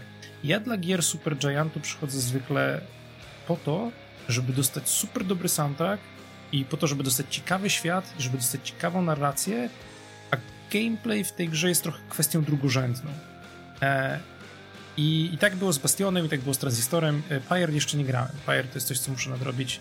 E, natomiast e, i tutaj właśnie w Hadesie jakby soundtrack jest spoko, jak się w tą grę gra, ale to nie jest coś, co sobie chcę odpalać, kiedy w tą grę nie gram. Czyli jakby e, nie jest moim zdaniem aż tak ciekawe, jak w pozostałych ich, ich rozgrywkach. E, fabuła jest interesująca jako koncepcja, jako ten świat, ale za każdym razem właśnie jak czytałem wypowiedzi tych postaci, no to one nie były dla mnie aż tak bardzo interesujące, szczególnie główny bohater, w sensie wydawał mi się taki trochę pyskaty i taki trochę irytujący. No ale e, i, a gameplay też jakby miał te swoje problemy. E, też miał właśnie to, na co narzekałem, to było to, że dużo czasu w tej grze się spędza że jakby sposób, w jaki skaluje się gameplay nie do końca mi się podobał, bo to było tak, że jakby pierwszy i drugi świat miały taki dobry balans, gdzie przez te rzeczy się przychodziło w miarę prosto, potem trzeci zaczął być taki dosyć irytujący, a czwarty był już taki, no nie, akurat nie był gameplayowo irytujący jako sam z siebie, ale bossowie są takim mega dużym blokerem. Do tego stopnia. Tylko, to, tak, sorka, sorka ci przerwę, ale to nie brzmi jak wręczenie złotego grzyka, nie, nie, nie, bo ja, ja teraz, ja, ja, teraz setupuję ten jakby cały, tą całą żółć. E, przypominam słuchaczom e, te rzeczy, na które narzekałem, że właśnie szczególnie to, co mi robiło problem, to jest to, że właśnie bossowie są na tyle dużym problemem w tej grze, że tak naprawdę w większości przypadków najbardziej się opłaca składać e, build na bossów a nie na pojedynczych przeciwników. W sensie nie na kontrolę, znaczy nie, nie na atakowanie większej liczby celów, tylko żeby jednemu celowi wwalić jak najwięcej obrażeń. Ale po tym, jak parokrotnie odpuszczałem tą grę i wracałem do niej z kolejnymi update'ami, e, po tym, jak już w końcu wyszła ta wersja 1.0 i po tym jakby jak, jak ja siadłem do tej gry po raz, nazwijmy to ostatni, to coś w końcu jakby we mnie kliknęło. W sensie w końcu jakby zdałem sobie sprawę z tego, jak znaczy raz, że jakby ta gra się też zmieniła trochę, się trochę wyszlifowała, trochę też rzeczy zaczęły, zaczęły działać trochę lepiej, ale ja też jakby zrozumiałem, e, jak mi się dobrze gra w tą grę, bo to jest tak, że te problemy, które miałem, to były takie jakby problemy ogólnikowe, które ja zauważałem, ale w końcu zdałem sobie sprawę z tego, że ta ilość możliwości, którą ta gra oferuje jest na tyle szeroka, że tak naprawdę to ja jako gracz mogę sobie wybrać tą ścieżkę, która mi się najbardziej podoba i nie muszę wcale przejmować się tymi pozostałymi, że jakby E, powiedzmy tak, w momencie, kiedy zacząłem grać w wersji 1.0, to straciłem swój save z okresu Early Access. W sensie wszystkie, cały jakby mój progres został wymazany. Wszystkie moje nam 30-40 godzin progresu, które miałem wcześniej, jakby przypadły. E, I musiałem zacząć od początku. Ale jakby mając tą wiedzę wcześniejszą z okresu Early Access, to jak grać w tą grę, e, zacząłem grać w nią zupełnie na nowo. I wtedy jakby doceniłem to, że ona jest naprawdę dobrze przygotowana pomimo tego długiego okresu Early Access dla nowych graczy. To jest jakby jedna kwestia, a druga jest taka, że pomimo tego, że nagle straciłem te wszystkie swoje upgrade'y i nagle straciłem te wszystkie swoje umiejętności, jakby mój skill jako gracza i moje, e, moja pamięć świata była na tyle silna i na tyle jakby wystarczająca, że w ciągu pierwszych tam pięciu godzin pokonałem grę po raz pierwszy. A potem w ciągu następnych chyba 10 godzin, czyli tak dobijając do 15, pokonałem tą grę powiedzmy wystarczającą ilość razy, żeby móc dostać, nazwijmy to, prawdziwe zakończenie. Tam jest coś takiego, że jakby kończymy tą grę, a potem jeszcze ją kończymy kończymy kończymy. Ta gra generalnie jakby się ciągnie w takiej pętli. Eee, co jest fajne, w sensie to jakby fajnie działa z narracją. Więc wydawało mi się, że właśnie to jest. Znaczy, jeden z problemów, który miałem z tą grą, był taki, że właśnie to jest gra, w której my e, zdobywamy te upgrade'y i miałem takie, takie, trochę poczucie, że no tak, jak wpakujesz tą grę w te 20 czy 30 godzin, dostajesz na tyle silny, że oczywiście, że wygrasz e, każde następne przejście, ponieważ, e, ponieważ nazbierałeś tyle tej siły. Ale jakby to doświadczenie właśnie z tą utratą save'u uświadomiło mi, że nie, że ta gra jest jakby na tyle dobrze, dobrze przygotowana, że to ja jakby stałem się na tyle dobrym graczem w tą grę, że ja z własnymi siłami jestem w stanie wykaraskać z niej aż tyle. E, a też e, pomaga fakt, że właśnie e, też sposób, w jaki jest napisana, trochę jakby zmienił się z czasem, ponieważ faktycznie główny bohater Zagreu startuje jako taki szczeniak, który jest trochę irytujący i trochę jakby opryskliwy i on odpryskowuje na wszystko i w ogóle, ale on też z czasem jakby zaczyna, zaczyna się rozwijać jako postać i zaczyna jakby rozumieć sposób, znaczy rozumieć, że to w jakiś sposób się odnosi do innych postaci to jakby ma też pewien wpływ i zaczyna sam pracować nad tym. I, i to działa naprawdę fajnie. I wydaje mi się, że jakby z tego powodu było to takie trochę dla mnie zaskoczenie, gdzie jakby z jednej strony wręczam tego grzybka dla Hadesu e, za to, że jest to po prostu fajna gra i, i, i za to, że jakby się przekonałem do tej gry, e, ale też wręczam go trochę za ten jakby całokształt, za tą jakby pewną ścieżkę, którą przeszliśmy razem, tą wędrówkę, którą odbyliśmy od tego najwcześniejszego early accessu do momentu premiery, gdzie jakby ja pierwotnie byłem trochę taki niepewny, trochę taki nieprzekonany, ale ostatecznie jakby wyszliśmy na swoje. Wydaje mi się, że to jest taki e, no takie story, które trochę cieszy serce, moim zdaniem. Mhm. Przyznam szczerze, że jak powiedziałeś najpierw, że zgadłeś, a potem zacząłeś wrzucać na Hadesa, to myślałem przez chwilę, że ten setup polega na tym, że zaraz powiesz, no, a w Splanki 2 To byłoby zabawne, nie, ale teraz mogę powiedzieć, ale tak naprawdę moją grą roku jest Outer Wilds. Zagrajcie w Outer Wilds. No dobrze. Takim razie przejdźmy, Rezil, do twojej gry roku. Jeszcze nim nam ją podasz, to ja tak na szybko spróbuję zgadnąć, bo niestety nagrywamy w tej chwili tylko we dwóch. W, w, dzisiaj nie ma niestety nikogo poza nami w naszym wirtualnym studio. Szybko wymienię, jakie były twoje nominacje. To było Gears Tactics Avorion. Pierwsze słyszę o tej grze, szczerze mówiąc, ale ciekawe to, co, to, co o niej mówiłeś. E, Nioh 2 Yy, przepraszam, jeżeli źle wymawiam tę nazwę, Wasteland 3 i Cyberpunk 2077. Jeżeli miałbym zgadywać, to myślę, że będzie to albo Nioh 2, albo Cyberpunk. No to, e, czy, czy, już mam, tak? E, kurt, kurt. Tak, to jest już ten moment, werble. Tak. No to, to udało ci się zgadnąć w 50%, bo, bo, bo jest to Nioh 2. E, w tym roku muszę powiedzieć, że żadna gra nie zrobiła na mnie takiego wrażenia. I nie wiem, czy zrobi w, e, znaczy w tamtym roku, nie wiem, czy zrobi w tym roku, bo w tym roku dostajemy jakąś pełną edycję, też na PC-tach, na co czekam. Natomiast e, Nioh 2 wydaje mi się najlepszy z tych wszystkich tytułów, dlatego że jest perfekcyjny. Jak dziwnie by to nie brzmiało, ale doskonale po prostu realizuje wizję, która była na nim. Jest w każdym aspekcie lepszy niż pierwsza część. E, także wreszcie ma bardzo fajną fabułę i robi wiele rzeczy, które osobiście na mnie e, zrobiły duże wrażenie i jakby mm, cenię sobie. Czyli konkretnie już przechodząc do, do, do tego, co to jest, na przykład e, design poziomów. to jak są zaprojektowane te poziomy przypominało mi bardzo pierwszego Dark Soula. To znaczy to, w jaki sposób rozstawieni są przeciwnicy na poziomach. Nie chodzi mi tu też, są też te, to, że odblokowujesz skróty po pewnym czasie, ale przede wszystkim to, że właściwie e, każda potyczka, jak się pierwszy raz wchodzi na poziom, jest trochę jak taki puzzle game, że musisz pomyśleć, czy najpierw zaatakować tą postać, łucznika na górze, czy jednak jakiegoś maga, którego bafuje i tak dalej. I przez cały czas, jak wiesz, że za każdym razem będzie nowy poziom, nowy boss, jest coś takiego, taka ekscytacja, a ciekawe co tutaj wymyślą, jak, jak to uda się rozgryźć ten poziom. I pomaga też w tym oczywiście, że jest masa broni do wyboru i każdą walczy się inaczej. To z kolei przypomina mi trochę Monster Huntera. E, to, że nie są do siebie podobne. E, sposób, w jaki można tworzyć buildy, nawet używając tej samej broni. Mm. System, no i też ten taki już w jedynce się wszyscy śmieli, że tego kontentu było tyle, że nie dało się tego skończyć, bo są tak a, oprócz tych zaskryptowanych są też generowane losowo misje. I tutaj za każdym razem, jak tylko włączasz grę i odświeżasz, to masz każdego dnia jakąś nową misję, nowy challenge są.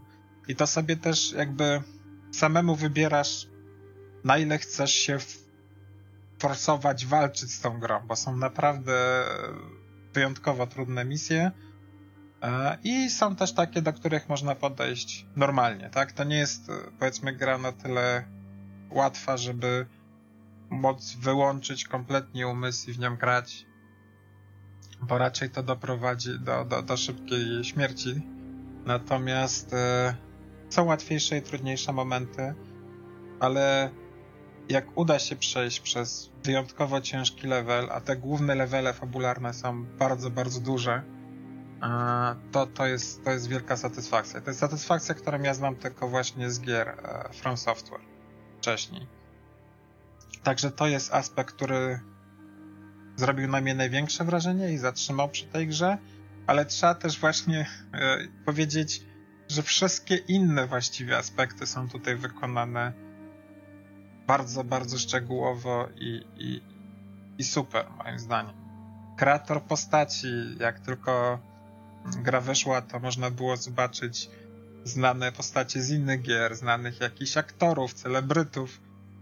Pozwala trochę podobnie jak to było z Code Veinem w poprzednim roku. Pozwala się bawić w kreowanie e, co tam, co tam ci się wymyśli w głowie i kogo ci się wymyśli w głowie. E, I też e, potem jak zaczynasz grać to, co jest równie ważny, jest całkiem fajnie zrobiony e, tutorial. Po jedynce tego brakowało.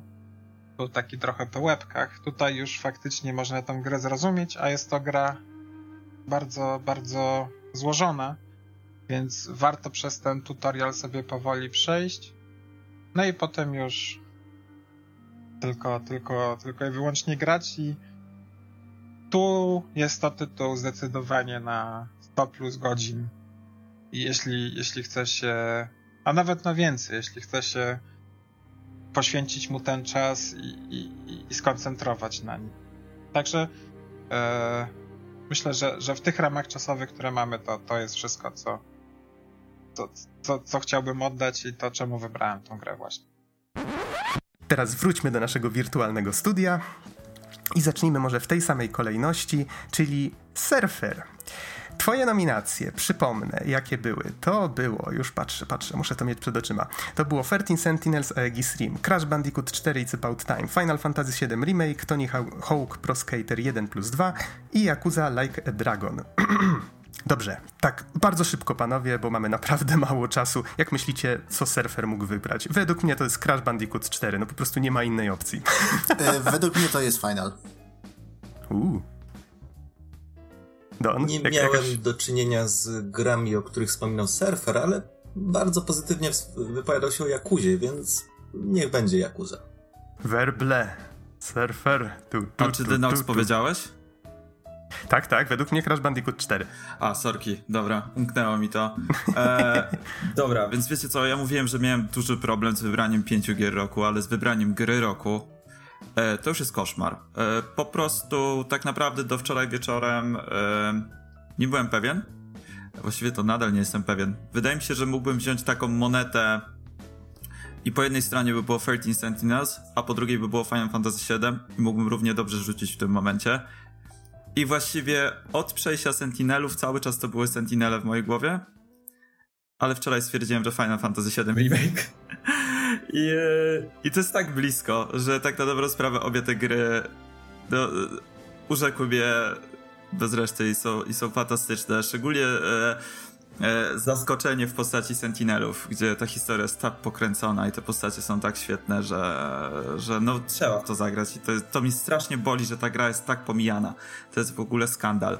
Ta gra jest przegenialna, w nią trzeba zagrać, nawet jeżeli się nie lubi czytać, nawet jeżeli się nie lubi gier, które mają e, domieszkę e, visual novelek w sobie. E, nie ma znaczenia. To po prostu, jeżeli nie, odpycha ta bądź klimat tej gry, to w to trzeba zagrać. Ale Final Fantasy VII Remake ma dla mnie troszeczkę lepszy gameplay i jedzie na nostalgii. I wydaje mi się, że koniec końców y, to zadecydowało. I ja wiem, że zakończenie, ja wiem, że nomuryzmy, E, ja wiem, że tam nie wszystko zadziałało w 100% dobrze i nie jest to aż tak doszlifowana i świetna gra jak Sentinela, jeżeli chodzi tak właśnie, że tam w Sentinelach wszystko działa, w Sentinelach wszystko jest świetne. Final ma za to dużo takich drobnych wpadek i błędów, e, ale koniec końców chyba, chyba wygrywa, chociaż sam nie jestem pewien, czy to co mówię ma sens. Nie wiem. No chyba Final i tyle. Okay. Ale Sentinela też. No nie, no nie, wiesz co, to jest głupie, bo nie, nie, lubię takich sytuacji, bo ja tu nie chcę teraz wychodzić, że oj, oj, ja jestem jakiś taki wyjątkowy i że dam dwie gry roku, czy coś takiego. E, naprawdę głowię się nad tym od tygodni i nie jestem w stanie jednoznacznej odpowiedzi dać. Po prostu te dwie gry dla mnie były tak genialne, że w każdym innym roku one by wzięły bez gadania pierwsze miejsce.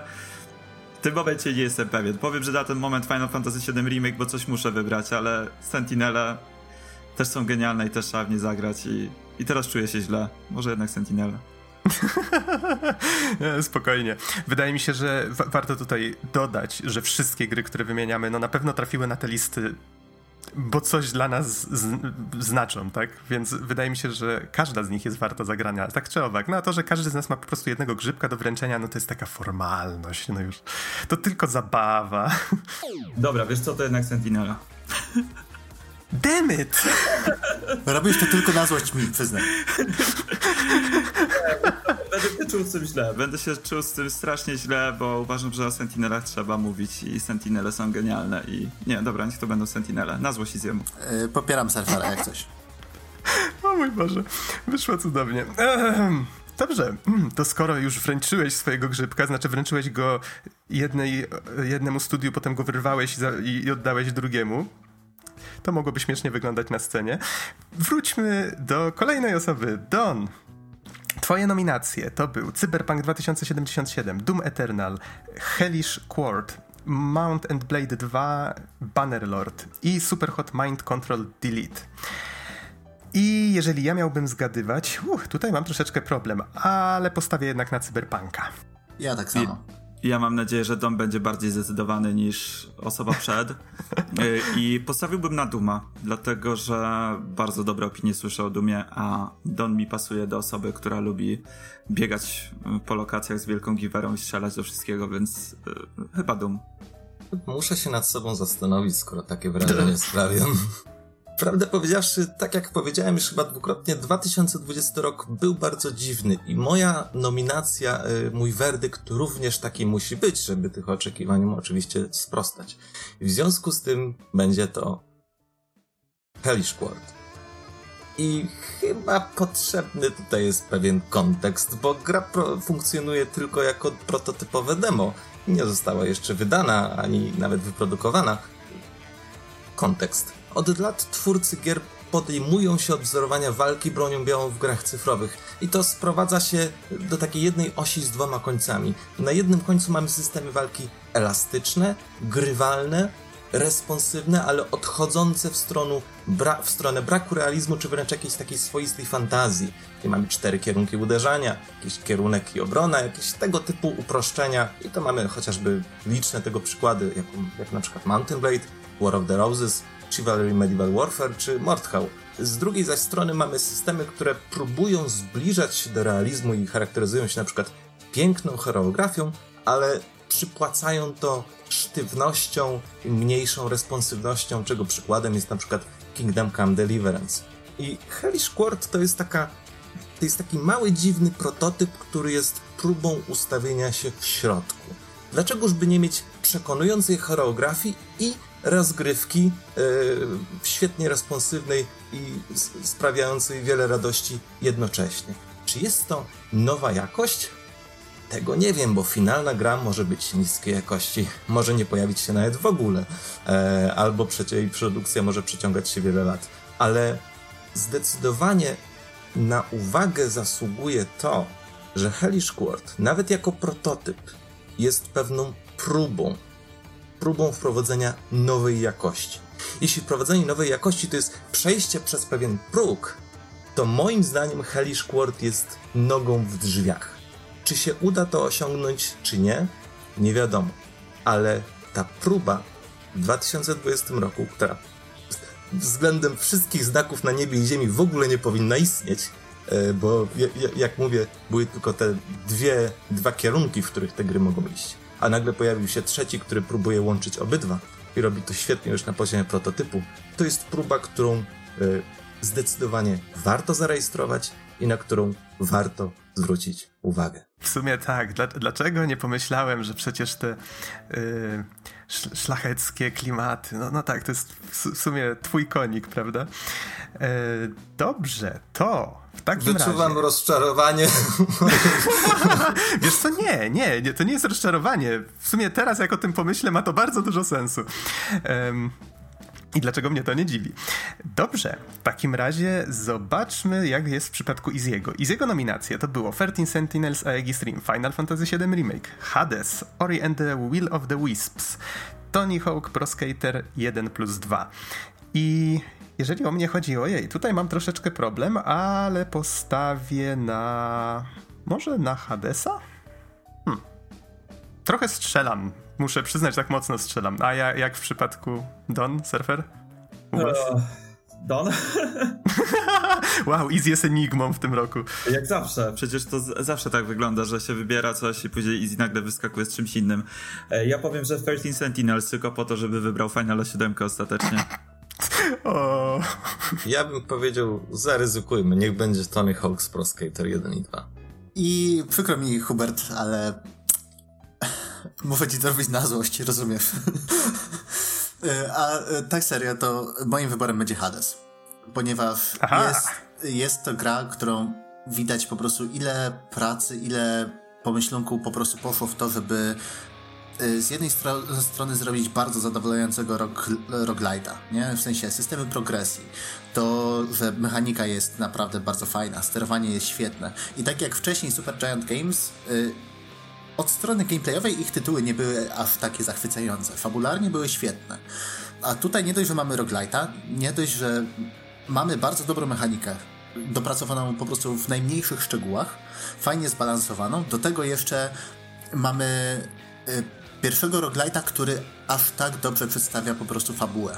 Nie mamy czegoś takiego, że a okej, okay, dobra, musisz przejść zupełnie do samego końca, żeby dowiedzieć się cokolwiek o co chodziło w grze. Nie ma czegoś takiego, że o, mamy jakieś twarde checkpointy i, i po prostu jeżeli, jeżeli do nich nie dotrzesz, to niczego się nie dowiesz. Nie, tutaj mamy grę, która pozwala po prostu za każdym razem, każdy run, nieważne czy jest eksperymentalny, nieważne czy lecimy na competition, nieważne czy farmimy po prostu jeden z walut, nieważne czy nawet, nie, nawet jeżeli się wywalimy na pierwszym przeciwniku, to i to tak dostajemy coś, coś dla siebie. Jeden z NPC-ów coś powie, skomentuje to, co się stało, podpowie coś, dowiemy się czegoś nowego i tak jakby cała ta pętla, wszystkie te pętle wewnątrz Hadesa są tak dobrze zaprojektowane, że ciężko jest się z nich wyrwać. Tak jak Zagrius próbujący wyrwać się, e, e, wyrwać się właśnie z Hadesu, tak my jako gracze musimy próbować się wyrwać z, z, z chęci odpalenia jeszcze raz, tylko jeszcze jeden run, na pewno już idę spać, jest godzina czwarta, więc tylko jeszcze jeden run, ok? Nie, graj. A, to okej, okay, czekaj, to, to do zobaczenia.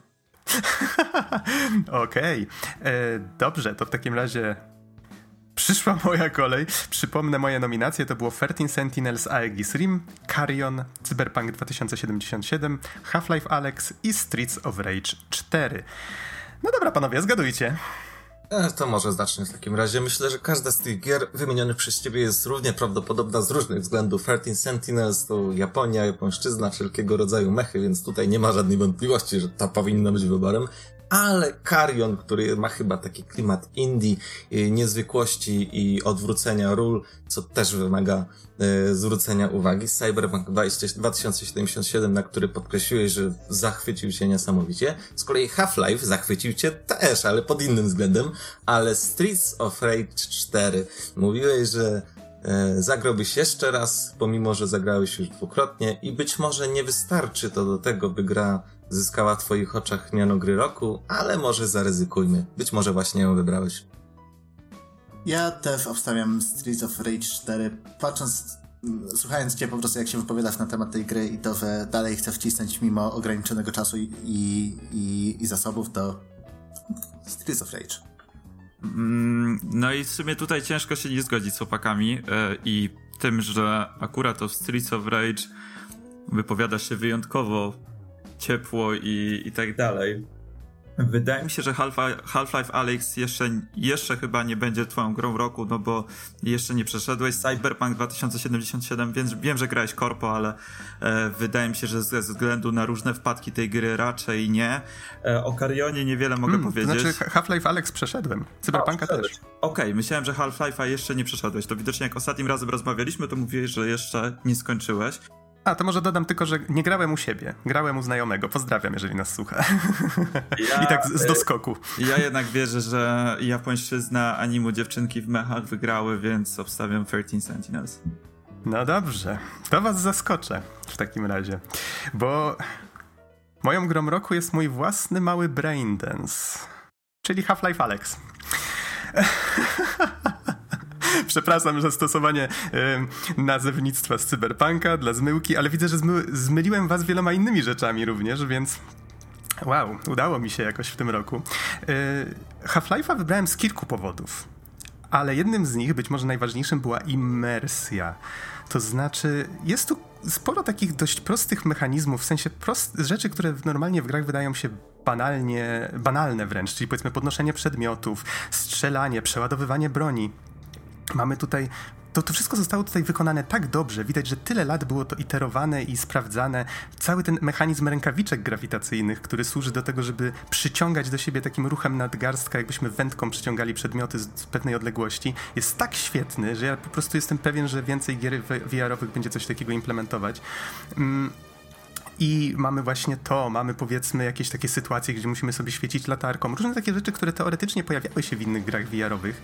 Ja sam nie mam może aż tyle doświadczenia z grami VR-owymi, co, co niektórzy, ale no, immersja była niesamowita. I przede wszystkim to, że gra, ten świetny game design, że gra nas wprowadza w swój świat bardzo, bardzo powoli i przez kilka godzin właściwie spotykamy tylko powolnych przeciwników. Właśnie te takie zombiaki, które w Half-Life'ie, te z headkrabami na głowach, yy, często się pojawiają właśnie na początku gry.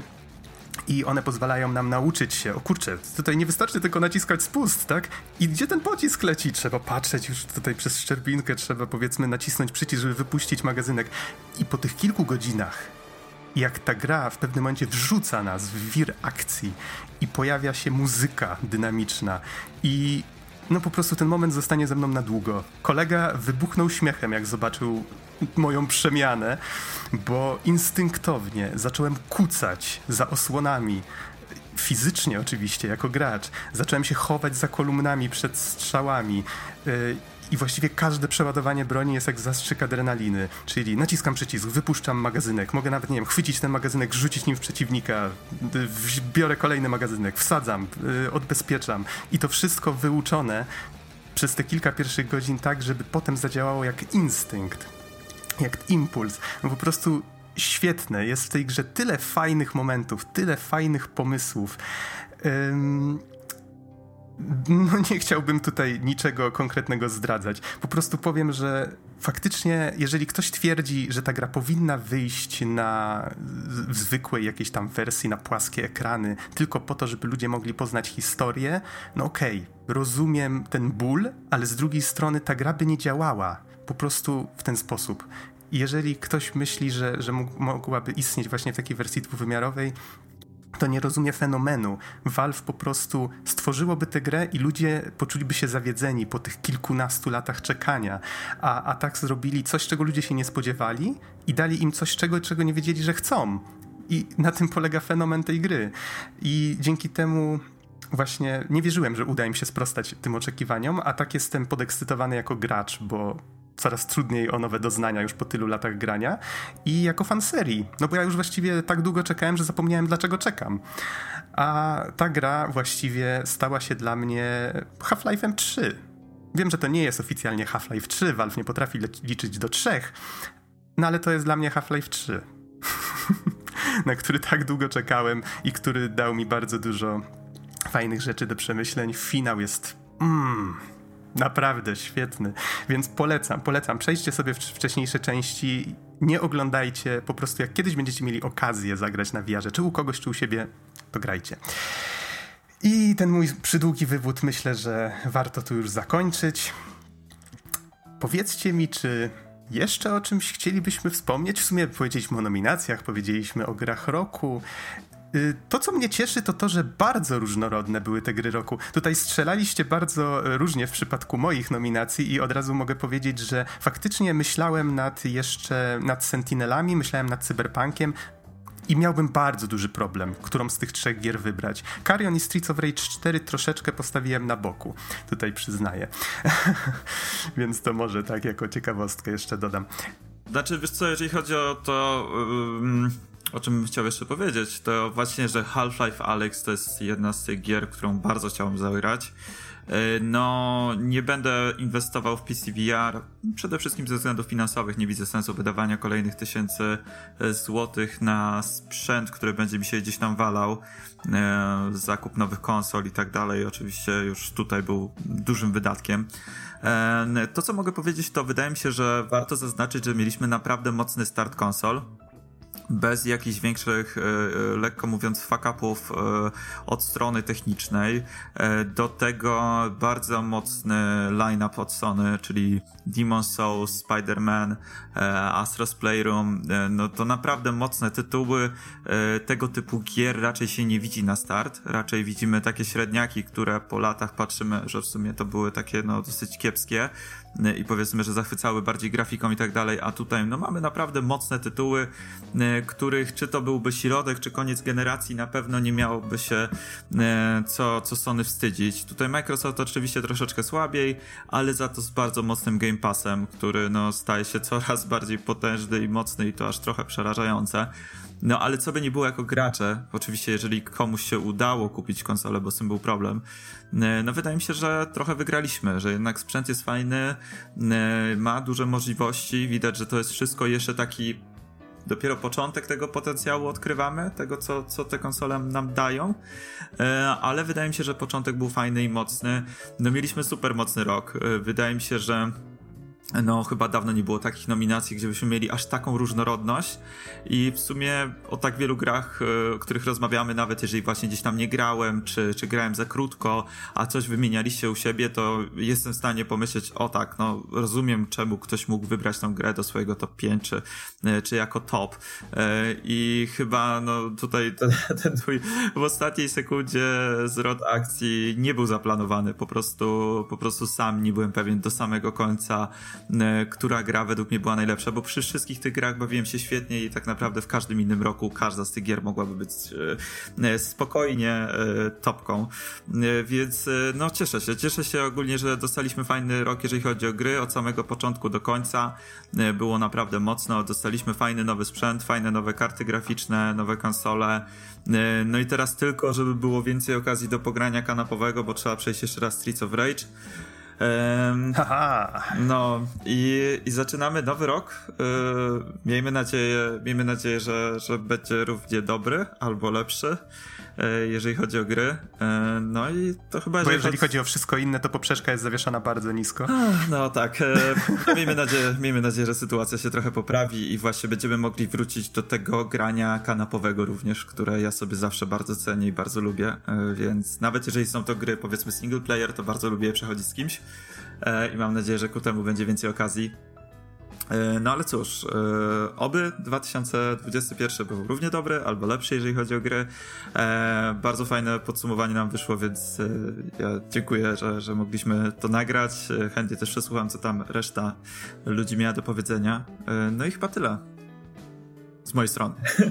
Mhm. Panowie, coś chcecie jeszcze dodać od siebie? Bo mam wrażenie, że jeżeli chcecie, możecie powiedzieć, powiedzmy, na co czekacie w 2021, ale myślałem, że może, żeby oszczędzić trochę czasu, możemy nagrać osobny odcinek na ten temat, jakbyście no, chcieli. Wydaje mi się, że osobny odcinek to będzie to, bo tak jakby już już odpowiednio dużo tytułów tutaj rzuciliśmy do tej pory. Jeżeli ktoś, ktoś z słuchaczy jeszcze nie grał, to naprawdę macie całkiem, całkiem super backlog do nadrobienia, bo ten rok był naprawdę bardzo, bardzo porządny i to nawet y, i to nawet właśnie nie dlatego, że ta sytuacja na świecie jest jaka jest i po prostu ludzie siedzą i grają, tylko po prostu wychodzą bardzo dobre gry i jest tego coraz więcej i no i, i trzeba po prostu na to dużo czasu, więc tak jak mówię, lepiej nagrajmy, y, nagrajmy to, na co, w sensie porozmawiajmy na co czekamy w następnym odcinku, a ja jeszcze w międzyczasie chciałem podziękować zarówno wam, jak i wszystkim naszym słuchaczom za kolejny rok i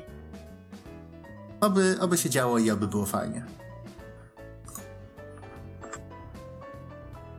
Don, też chciałbyś coś dodać? Myślę, że to chyba wszyscy przepięknie podsumowali już wszystko to, co się zdarzyło. E, także chyba, chyba nie, mam, nie mam zbyt wiele do dodania. E, na pewno życzę e, sobie i Wam, żebyśmy się jeszcze spotkali w 2021 roku, najlepiej osobiście, e, ale też e, w ramach jakiejś gry e, naturalnie też. To ja dziękuję Wam, panowie, bardzo za cały wkład i w podcast, i w ten odcinek. E, również dziękuję osobom, z którymi nagrałem wcześniej, tak? Mam nadzieję, że, że miały okazję odsłuchać ten odcinek już w gotowej formie. Naszym słuchaczom bardzo dziękujemy za wsparcie i za uwagę i w zeszłym roku, i w sumie w tym odcinku zapraszamy Was na kolejne odcinki w 2021. Powtórzę tutaj będę wturował, że, że również życzę Wam udanego, spokojnego 2000, 2021. Ach, daty zawsze taki problem na początku roku sprawiają. Więc jeszcze raz, dziękujemy Wam bardzo za uwagę i do usłyszenia w kolejnych odcinkach. Trzymajcie się. Cześć. Do usłyszenia. Pa.